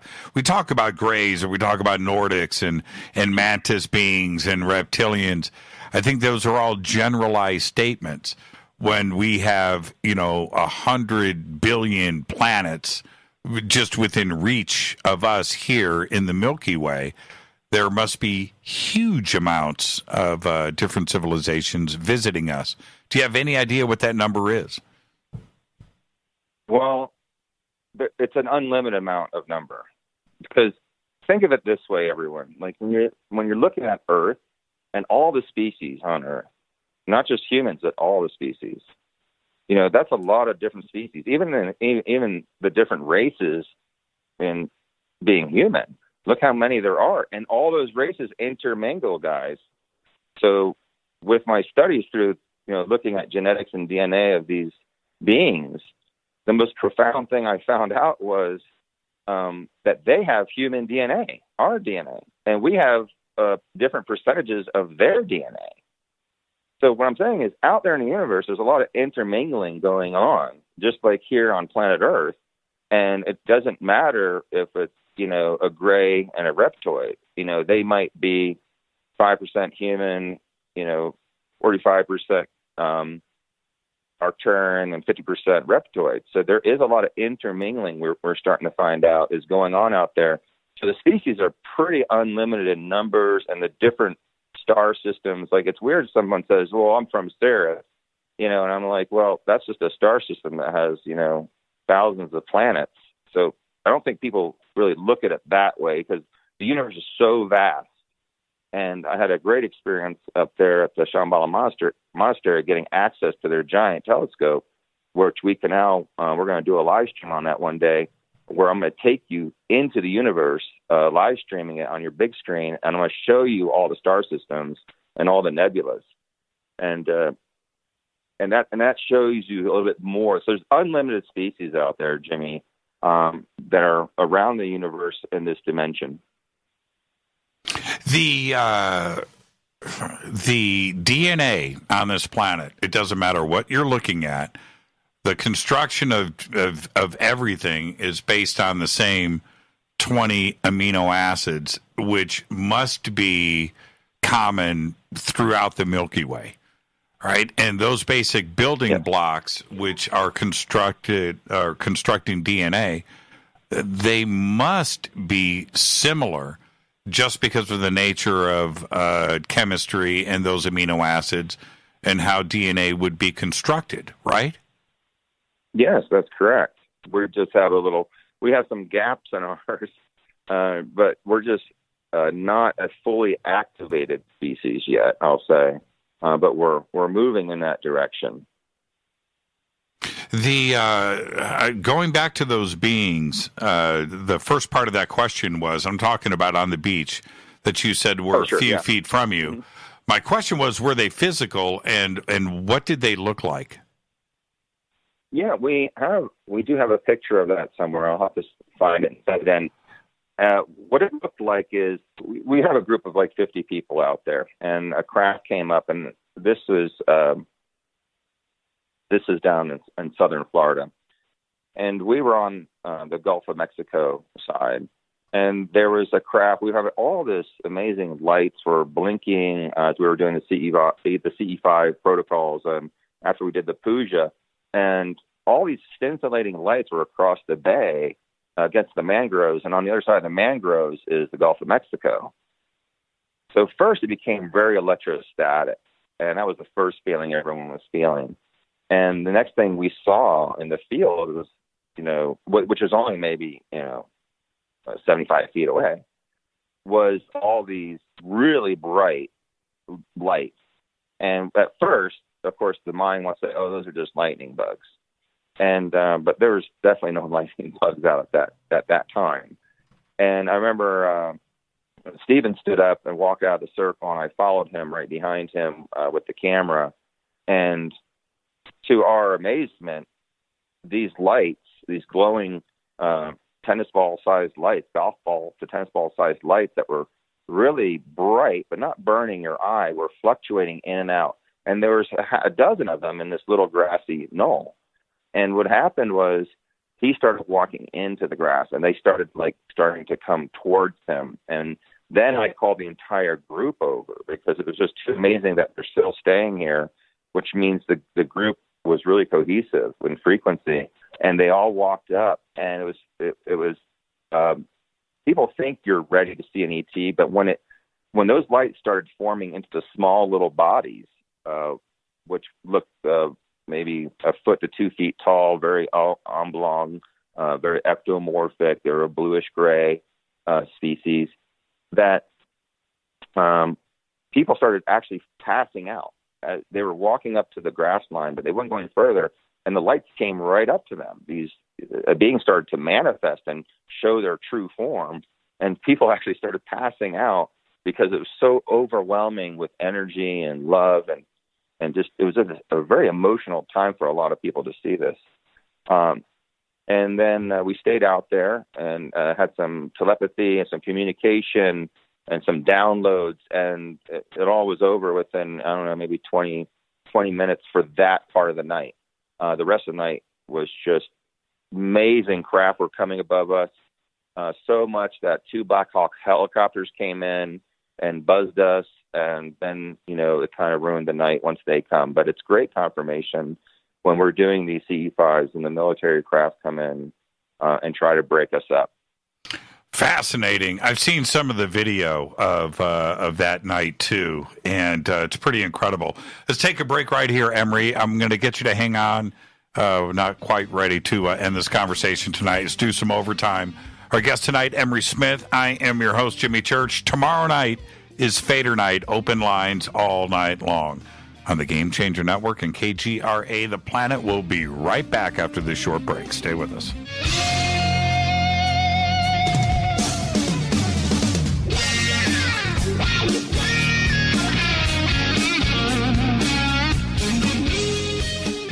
Welcome back, Fade to Black. I'm your host, Jimmy Church. Our guest tonight, Emery Smith.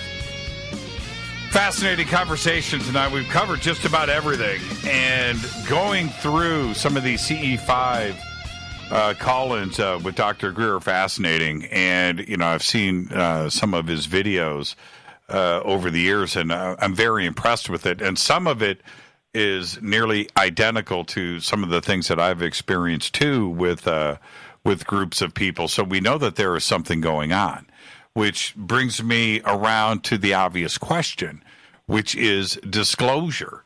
Right? Everybody wants it and wants it now. Is there a timetable? If you had a crystal ball, Emery, uh, you know what what disclosure really is, and and how long is this going to take until we can like close the door on this?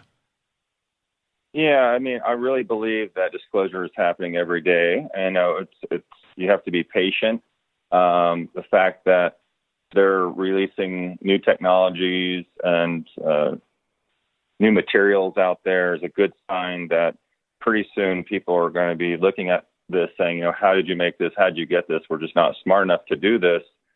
Um, I do believe that Antarctica will show a lot once it's melted. You know, um, just like you saw that face, you know, it could be just some ice. Um, I have to be skeptical on everything I see down there because you just never know what kind of agenda they're rolling. Um, because of what I've just heard recently in DC, it looks like a five year kind of release, but they don't have five years to release it because the public's going to know about it, I think, within the next year. So I'm hoping um, for that. I'm just hoping that uh, the civilians take charge and you know start getting some of these uh, raw data in and photographs and videos that's undeniable.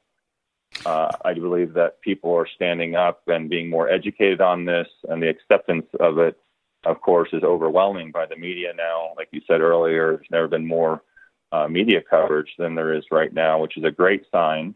It looks like the government does want to move forward with some agenda to prove that ETs do exist.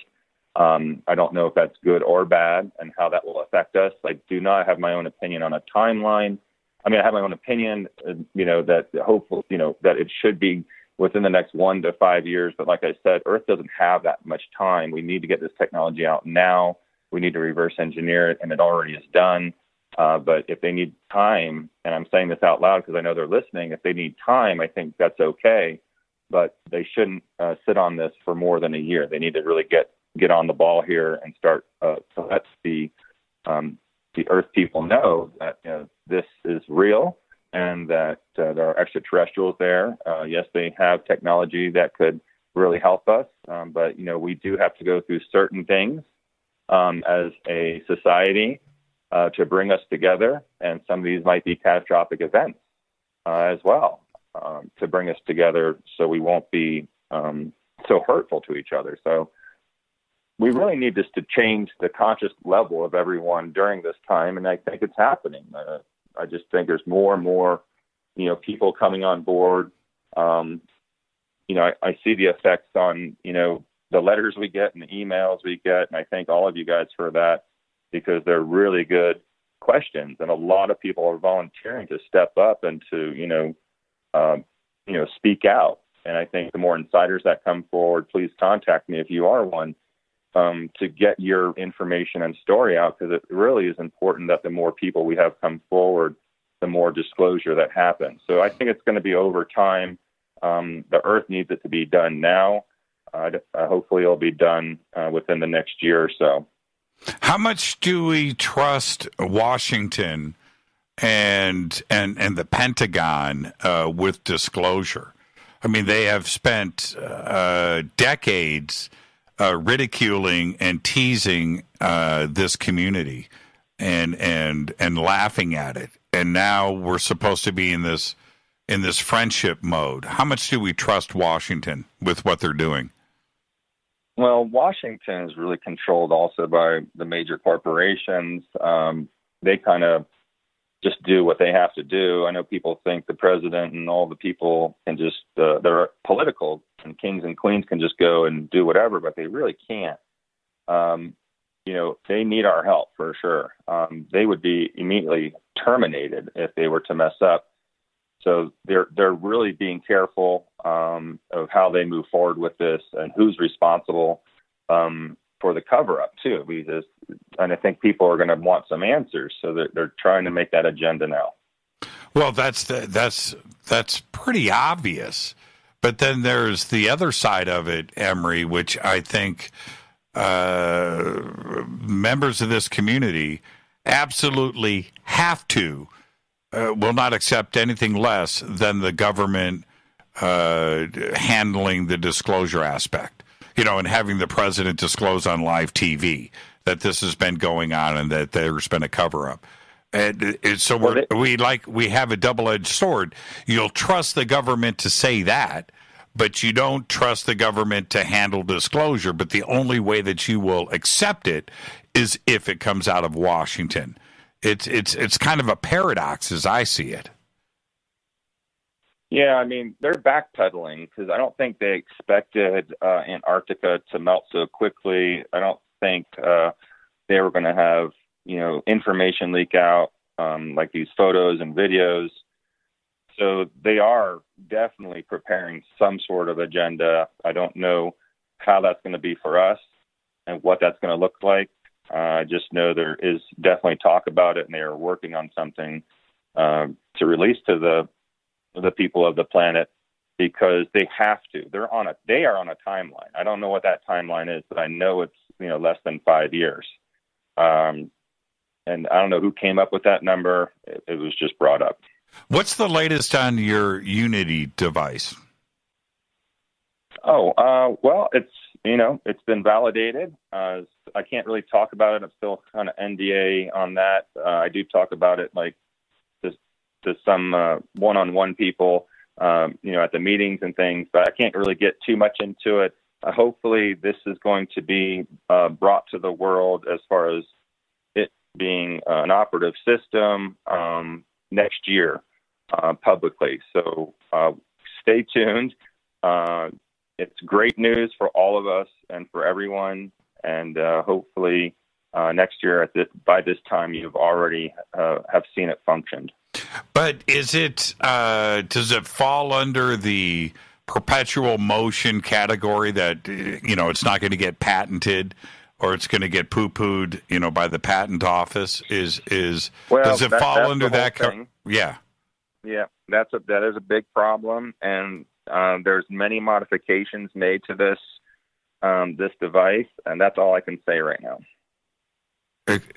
Well, it, it, what I'm suggesting here is is that the complication? Is that does it fall under that category, or is no, it something else? In, right, the group that I handed over to is very conscious, and it's not about money. You know, it's about getting this you know out to the public the right way, working with lead scientists around the world and political governments, and of course the corporations to you know work together. You know, instead of just dropping a bomb on someone, because the amount of energy that these uh, devices make are also can be used for bad things.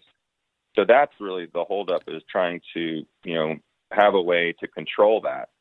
And I thought a great way would be to um, at least have you know, a scalable size device hooked up to the power plants. So we can still be on grid. We can still pay our electric bill. Who cares? Because at least the energy will be clean and we can clean, clean up the atmosphere. And then also use these devices and, and make other devices to help clean up the oceans. Because, you know, when you, when you talk about over unity and talking about the physics and the energy behind that, you, you can actually transmute garbage in the oceans and bacteria and viruses all sorts of amazing healing things for the planet and people, not just um, the energy aspect of giving us energy from around the world, which would give us, you know, clean water everywhere uh, around the planet, and also that would help out with crops and and really heal, you know, the people of Earth first and and, and the planet before doing anything else too wild. Is it scalable? I mean, can, yes. can it uh, mm-hmm. can it be uh, the size of a cell phone, and it can it be you know much larger and power cities? I mean, definitely, it's sizable uh, to fit in the back of a car, and also sizable enough to power an entire city. Um, you know, it, it's that's not a problem. The energy is all there. It's just how we how we choose to store it, how we choose to utilize it uh, where does the excess energy go because it's an unlimited amount of energy, Jimmy. Where does uh, does it have energy going into it? Does it plug in the wall? No, no. It, it pulls uh, pulls out the energy from within time and space, but I can't get into the mechanics of it, of course, right now until next year. Hmm. Very interesting. Uh, one last. Uh, I've got not one last. I've got a bunch of questions here that keep coming in uh, from the audience. And this is from Sarah, Sarah Ann. She says, clarify this, please. So, is there a sense of the rainbow light beings versus uh, uh, rainbow light brings versus benevolent ETs manifesting during Greer protocols? Give give the good guys a chance to be known as legit. Is is there a mix of both? Um, it can happen. Um, it's rare, but it, it, can happen where there are entities uh, that are there. Um, a lot of these entities, however, are uh, in the classified projects, the shadow agents uh, that are using very high tech equipment to come and disrupt the CE5s. They're using energetic beam weapons and scalar and photometry as well to mind control people and to um, also uh, short circuit people's neurological systems uh, so they can't focus or uh, they get sick and have to leave, which breaks the continuity of the the team when doing CE5 protocols. So there are uh, there are there is a possibility for negative energies and entities uh, to be in these places because of the contact work we're doing. And you know, this person's mentioning the rainbow light, um, which is uh, just another form of of, of um, different kinds of entities that give off uh, light. And you know, there are you know so much light among us that we will conquer this. I mean, this is going to be an easy thing as far as time and us being here at this magnificent time because we're forever beings. I, I, wanted to ask you about, uh, and this just popped up. This is just really funny. DARPA's uh, tweet last week where they were asking for underground facilities so they could do research projects. what was going on with that? Well, the facilities over at Los Alamos underground and Kirtland are all full. So I don't think they can expand anymore. And uh, there's, course, facilities everywhere in almost every state and around the world. Um, so I think what they're doing is to save money. There's a lot of abandoned uh, underground facilities that can be expanded. So they're looking, you know, for that. You know, you have to understand too, like the other thing I want to clear up is I never worked for Sandia Labs or Los Alamos. I worked in their underground facilities that were rented out by you know huge corporations that had to do with aerospace and biotech. But what what would they need these underground facilities for? What are they researching? Oh my goodness! Anything with aerospace, uh, anything with biologics, such as you know hybridization, growing of tissues, 3D printing of bodies, um, you know consciousness assisted technologies that they have reverse engineered from extraterrestrial craft, a lot of reverse engineering stuff, a lot of materials being made utilizing um, materials that we have collected from space and downcraft and extraterrestrial DNA. Uh, there's a big exchange going on behind the scenes of extraterrestrial DNA within the the projects. So they're also, you know, making amazing spacecraft uh, that are anti-gravitic. We've had it forever. Uh, they're just fine-tuning things and coming out, just like we come out with new aircraft, uh, you know, every year. You know, Boeing. You know, the same thing is going on underground in projects. Think of it as a whole nother world, but just you know, a thousand years more advanced. That you know has technologies and has the money to uh, develop viruses that make us sick, and also create a pill that cures that virus so there's a lot of good things coming out of it and a lot of bad things also that could be utilized. But there's also a lot of uh, weapons and things like this being made uh, that that far exceeds a bullet or a nuclear bomb. I can assure you. And DARPA would be doing this kind of research underneath our own cities. Yes, that's uh that's pretty scary. Uh, one, uh, I, I, can't let you uh, get away uh, without bringing up Storm Area 51. Uh, this is September 4th, uh, scheduled for September 20th, uh, which is in uh, 16 days. It'll be 15 days here very shortly. Uh, you uh, you served in the Air Force. I'm sure you're familiar with the security that would be surrounding Area 51. Is this a good idea? This is a really bad idea, guys. Um, I think it's great that there's that many people that want to do it. I think that shows a lot, but I don't think gathering a million of us up and going out into the extremely harsh conditions of that desert. And of course, they're going to have the roads blocked another 50 miles before you even get there. And there's no toilets, there's no water. You know, a million people on a one lane highway out there is just not going to work. Uh, people are going to be getting sick.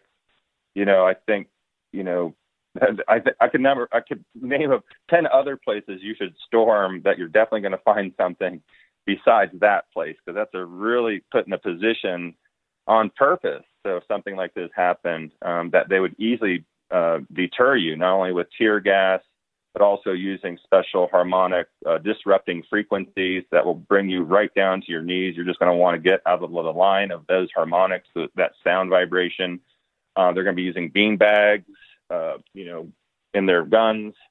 You know, these things uh, there's a lot of technology they're going to use that's going to make it very uncomfortable in an already very uncomfortable place. And I was going to go there maybe three or four days earlier and uh, maybe do a, a live broadcast and and just kind of tell people about the conditions out here and to come prepared if you really are going to do this because you're going to be alone out there and it's not like the nearest stores right around the corner or the nearest restroom. So we you, we really need to think this out. And uh, I, I love it that all these people are so amped about it. Uh, whether it's really going to happen, I don't know. But the last thing you want to do is storm any uh, military installation. Uh, I think we should be a little bit more civilized. I think showing up, you know, all these people, or at least with the numbers on the web, uh, I think it's, it's something that would definitely go down in history. I mean, this will be a, an epic moment. Um, whether it's going to happen or not, I don't know. Yeah, if somebody shows up, what if it's the exact opposite? What if it's crickets on the 20th that nobody shows up? You yeah, know? I know, right? Well, I think um, I, I'm sure there's going to be people show up. I don't know how many. Uh, I know people will definitely show up. Uh, I, I don't think it's going to be a million. Uh, I don't think that'd be wise just because of the conditions there. Um, I think we should organize it a little bit better and actually, you know, hold a big hearing or something to get the government to see, wow, there's a million people going to show up at this government facility and it's going to get really awkward really fast. Do you think that they would actually? Okay, there's there's two questions that I have. Uh, one, uh, to allow the the highway uh, going out of Las Vegas to remain open. Would they just actually just close that down for a couple of days and just tell everybody to turn around? If they saw uh, an imminent uh, gathering where it was going to be uncontrollable, um, it has to be uncontrollable. Which you know, I know they're going to have a huge security force there. Uh, out, I mean, out just unbelievable. I think they would definitely, uh, if they saw the cars piling up and the people getting rowdy, definitely they would shut down a major highway um, if it was a threat to, you know, for people getting to that area. Right. And what do you make of uh, the the other side of it, the capitalistic side of uh, the United States, which there's always somebody out there trying to make a buck? right? Well, that's why I just got all these emails, Jimmy, and then it's like here, you know, I survived Area 51. I'm storming Area 51 T-shirts and posters and stickers and keychains. It's already people are buying this, you know, the the merchandise for something that you know didn't happen yet. Uh, which, like like I said, will go down in history. You know, if it does, it'll be one uh, one memorable moment that people will have a something to hold on to. That keychain or that poster I, I you know, it doesn't surprise me. I think, you know, that's, you know, I don't see any harm in them doing that. Uh, of course, people are going to do that. You know, people need to survive. They see this as a business opportunity to, um, you know, go out there and and sell their merch and make a, you know, make history. You know, and have something, have a piece of history to take uh, home with them that they survived this, you know, this invasion. Why don't you and I let's let's rent a van. We'll get a bunch of T-shirts printed, and we'll do a yeah. roadside stand out there on the extraterrestrial yeah. highway. I mean, because that's, that's what, what need to do. You yeah. know, that's that that's going to be happening, and then we have you know the suggestion of uh, music events and and that kind of thing, and that feels to me to be a little bit opportunistic. Uh, and what if nobody shows up? Right, that's the other well, thing. There's you need to have the infrastructure if you're going to p- pull off some kind of event. You need to have uh, facilities, medical facilities, bathrooms, water, food. All of this needs to be provided. You just can't uh, expect to have fifty thousand people taken care of, or is it just going to be a couple of dozen? You know, that's that's the thing. Well, I think I think we still need to report it either way because unless there's some giant press release that you know you'll be arrested if you show up on Area 51 land or if you take part in this, you know, unless the government actually states something in the press, uh, which would be unprecedented, would be pretty amazing. Uh, because that means they're worried that they can't handle it. Yeah, And totally. If that happens, yeah. Now, do So I you do you think that the Air Force and their security and the military police would actually, if if somebody made it up to the back gate, right, and that's a long road, right? That's a that's a dozen or so miles uh, through the desert to get to uh, either gate. But if if do you think that the military police, the Air Force police, would shoot on American citizens on American soil?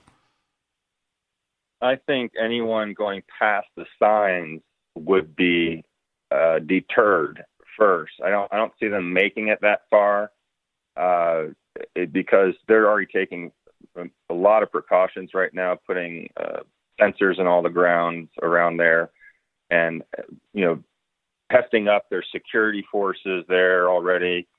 So I, I, I think they're preparing for the worst, and I don't believe anyone would really get past that line because of the type of, of technology that they're using to disrupt the nervous system. Because it makes it pretty unbearable. You, you literally will get very sick and fall to your knees, and you're not going to be able to walk a step. You're just going to, you know, have to endure the pain or get out of the line of fire. You know, which means the line of, of whatever energy weapon they're using to deter people from going there. And of course, you know, you can bring gas masks and all that all you want. Um, you know, it's it's going to be an unpleasant um, sight. And if someone actually got to the gate, which I don't believe will ever happen, they would be terminated. Yeah, eh, this this is my prediction. This is what I think. They're going to close down the highway at at Alamo, right? And which is the last major town. And eh, anything past that, there's only a couple of houses there. And unless you have a driver's license with your address on it that says you live by the black mailbox, you're not going to drive up that freeway on the 20th, maybe the 19th. Nope. They're they're just going to uh, close that down unless it's just official uh, traffic. But that that's my prediction. I don't think that they're going to allow anything past Alamo. No, I don't think so. Um, the word I'm getting, which is secondhand information, is that they're going to be closing down that road, and uh, no one's going to be able to get near it. Thank you so much, Emery. And uh, so, uh, really quick, I got about 90 seconds left. What is next? I know you're shooting uh, this Yeah, new but- uh, docu series, but but what's up next? Well, we've got the Patreon coming out, and I have this new show called Insider Report. Um, that'll be out in the next three or four weeks, so take a look at that.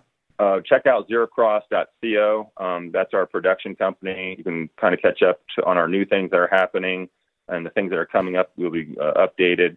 And of course, emerysmith.net. And then um, check out our new episodes on Gaia. You're going to love them. Now, if anybody has any medical questions uh, about uh, your technology or what you're doing out there, uh, where's the best way to reach you? Well, of course, on emerysmith.net um, is the best place. There's an email there, emerysmith33 at gmail. Um, we have a couple people vetting that, especially for the medical people that need medical attention. So those questions kind of come to me first. Um, and, you know, we kind of put you in the right spot. We do have under contact, I think it's under contacts. Uh, one of the files on emerysmith.net has a few of the clinics uh, that I recommend people to go to for these stem cell infusions such as Regenistem down in Miami, Florida, and Dr. Gali at the Gali Clinic in Torrance, and Dr. Brian Lemper in Las Vegas. Um, these are some of the, the docs that I, I recommend you guys uh, check out that are using this, this type of technology uh, to its fullest. Thank you so much, Emery. Be safe out there. Give my best to Olivia, and uh, we'll be uh, seeing each other soon. Thank you so much. Oh, thank you, Jimmy, for having me. Take care. Great conversation, Emery Smith. Now, emerysmith.net. The links are over at jimmychurchradio.com. Thank you so much, Emery. Great conversation tonight. I think we covered just about every angle, and uh, I just I just enjoy talking with Emery. And thank you for that. Tomorrow night, it's going to go down. First time in a month. Fader night with open lines all night long. It is my favorite night of the week, and I've been deprived of it And uh, finally, tomorrow night, we'll be able to take phone calls. It's going to be great. I am your host, Jimmy Church. Fade to Black's executive producer is Rita Camurian. Show is produced by Hilton J. Palm, Renee, Dennis, and Bob. Announcers are Steve Harder, Gene Vitoa, Mark D. Kovar. Webmaster is Drew the Geek. Thank you, Drew. Amazing work on the new site. Music is Doug Aldrich. Intro, Spaceboy. SpaceboyMusic.com. Fade to Black is produced by KJCR for the Game Changer Network, and syndication is KGRA, The Planet. This broadcast owned and copyrighted 2019 by Fade to Black and the Game Changer Network. It cannot be rebroadcast, downloaded, copied, or used anywhere in the known universe without written permission from Fade to Black or the Game Changer Network. I'm your Jimmy Church. Follow me on Twitter at JChurchRadio. You can follow Emery at Emery Smith 33 on Twitter. Until tomorrow night, I want everybody to be safe. Go Beckley Teppy.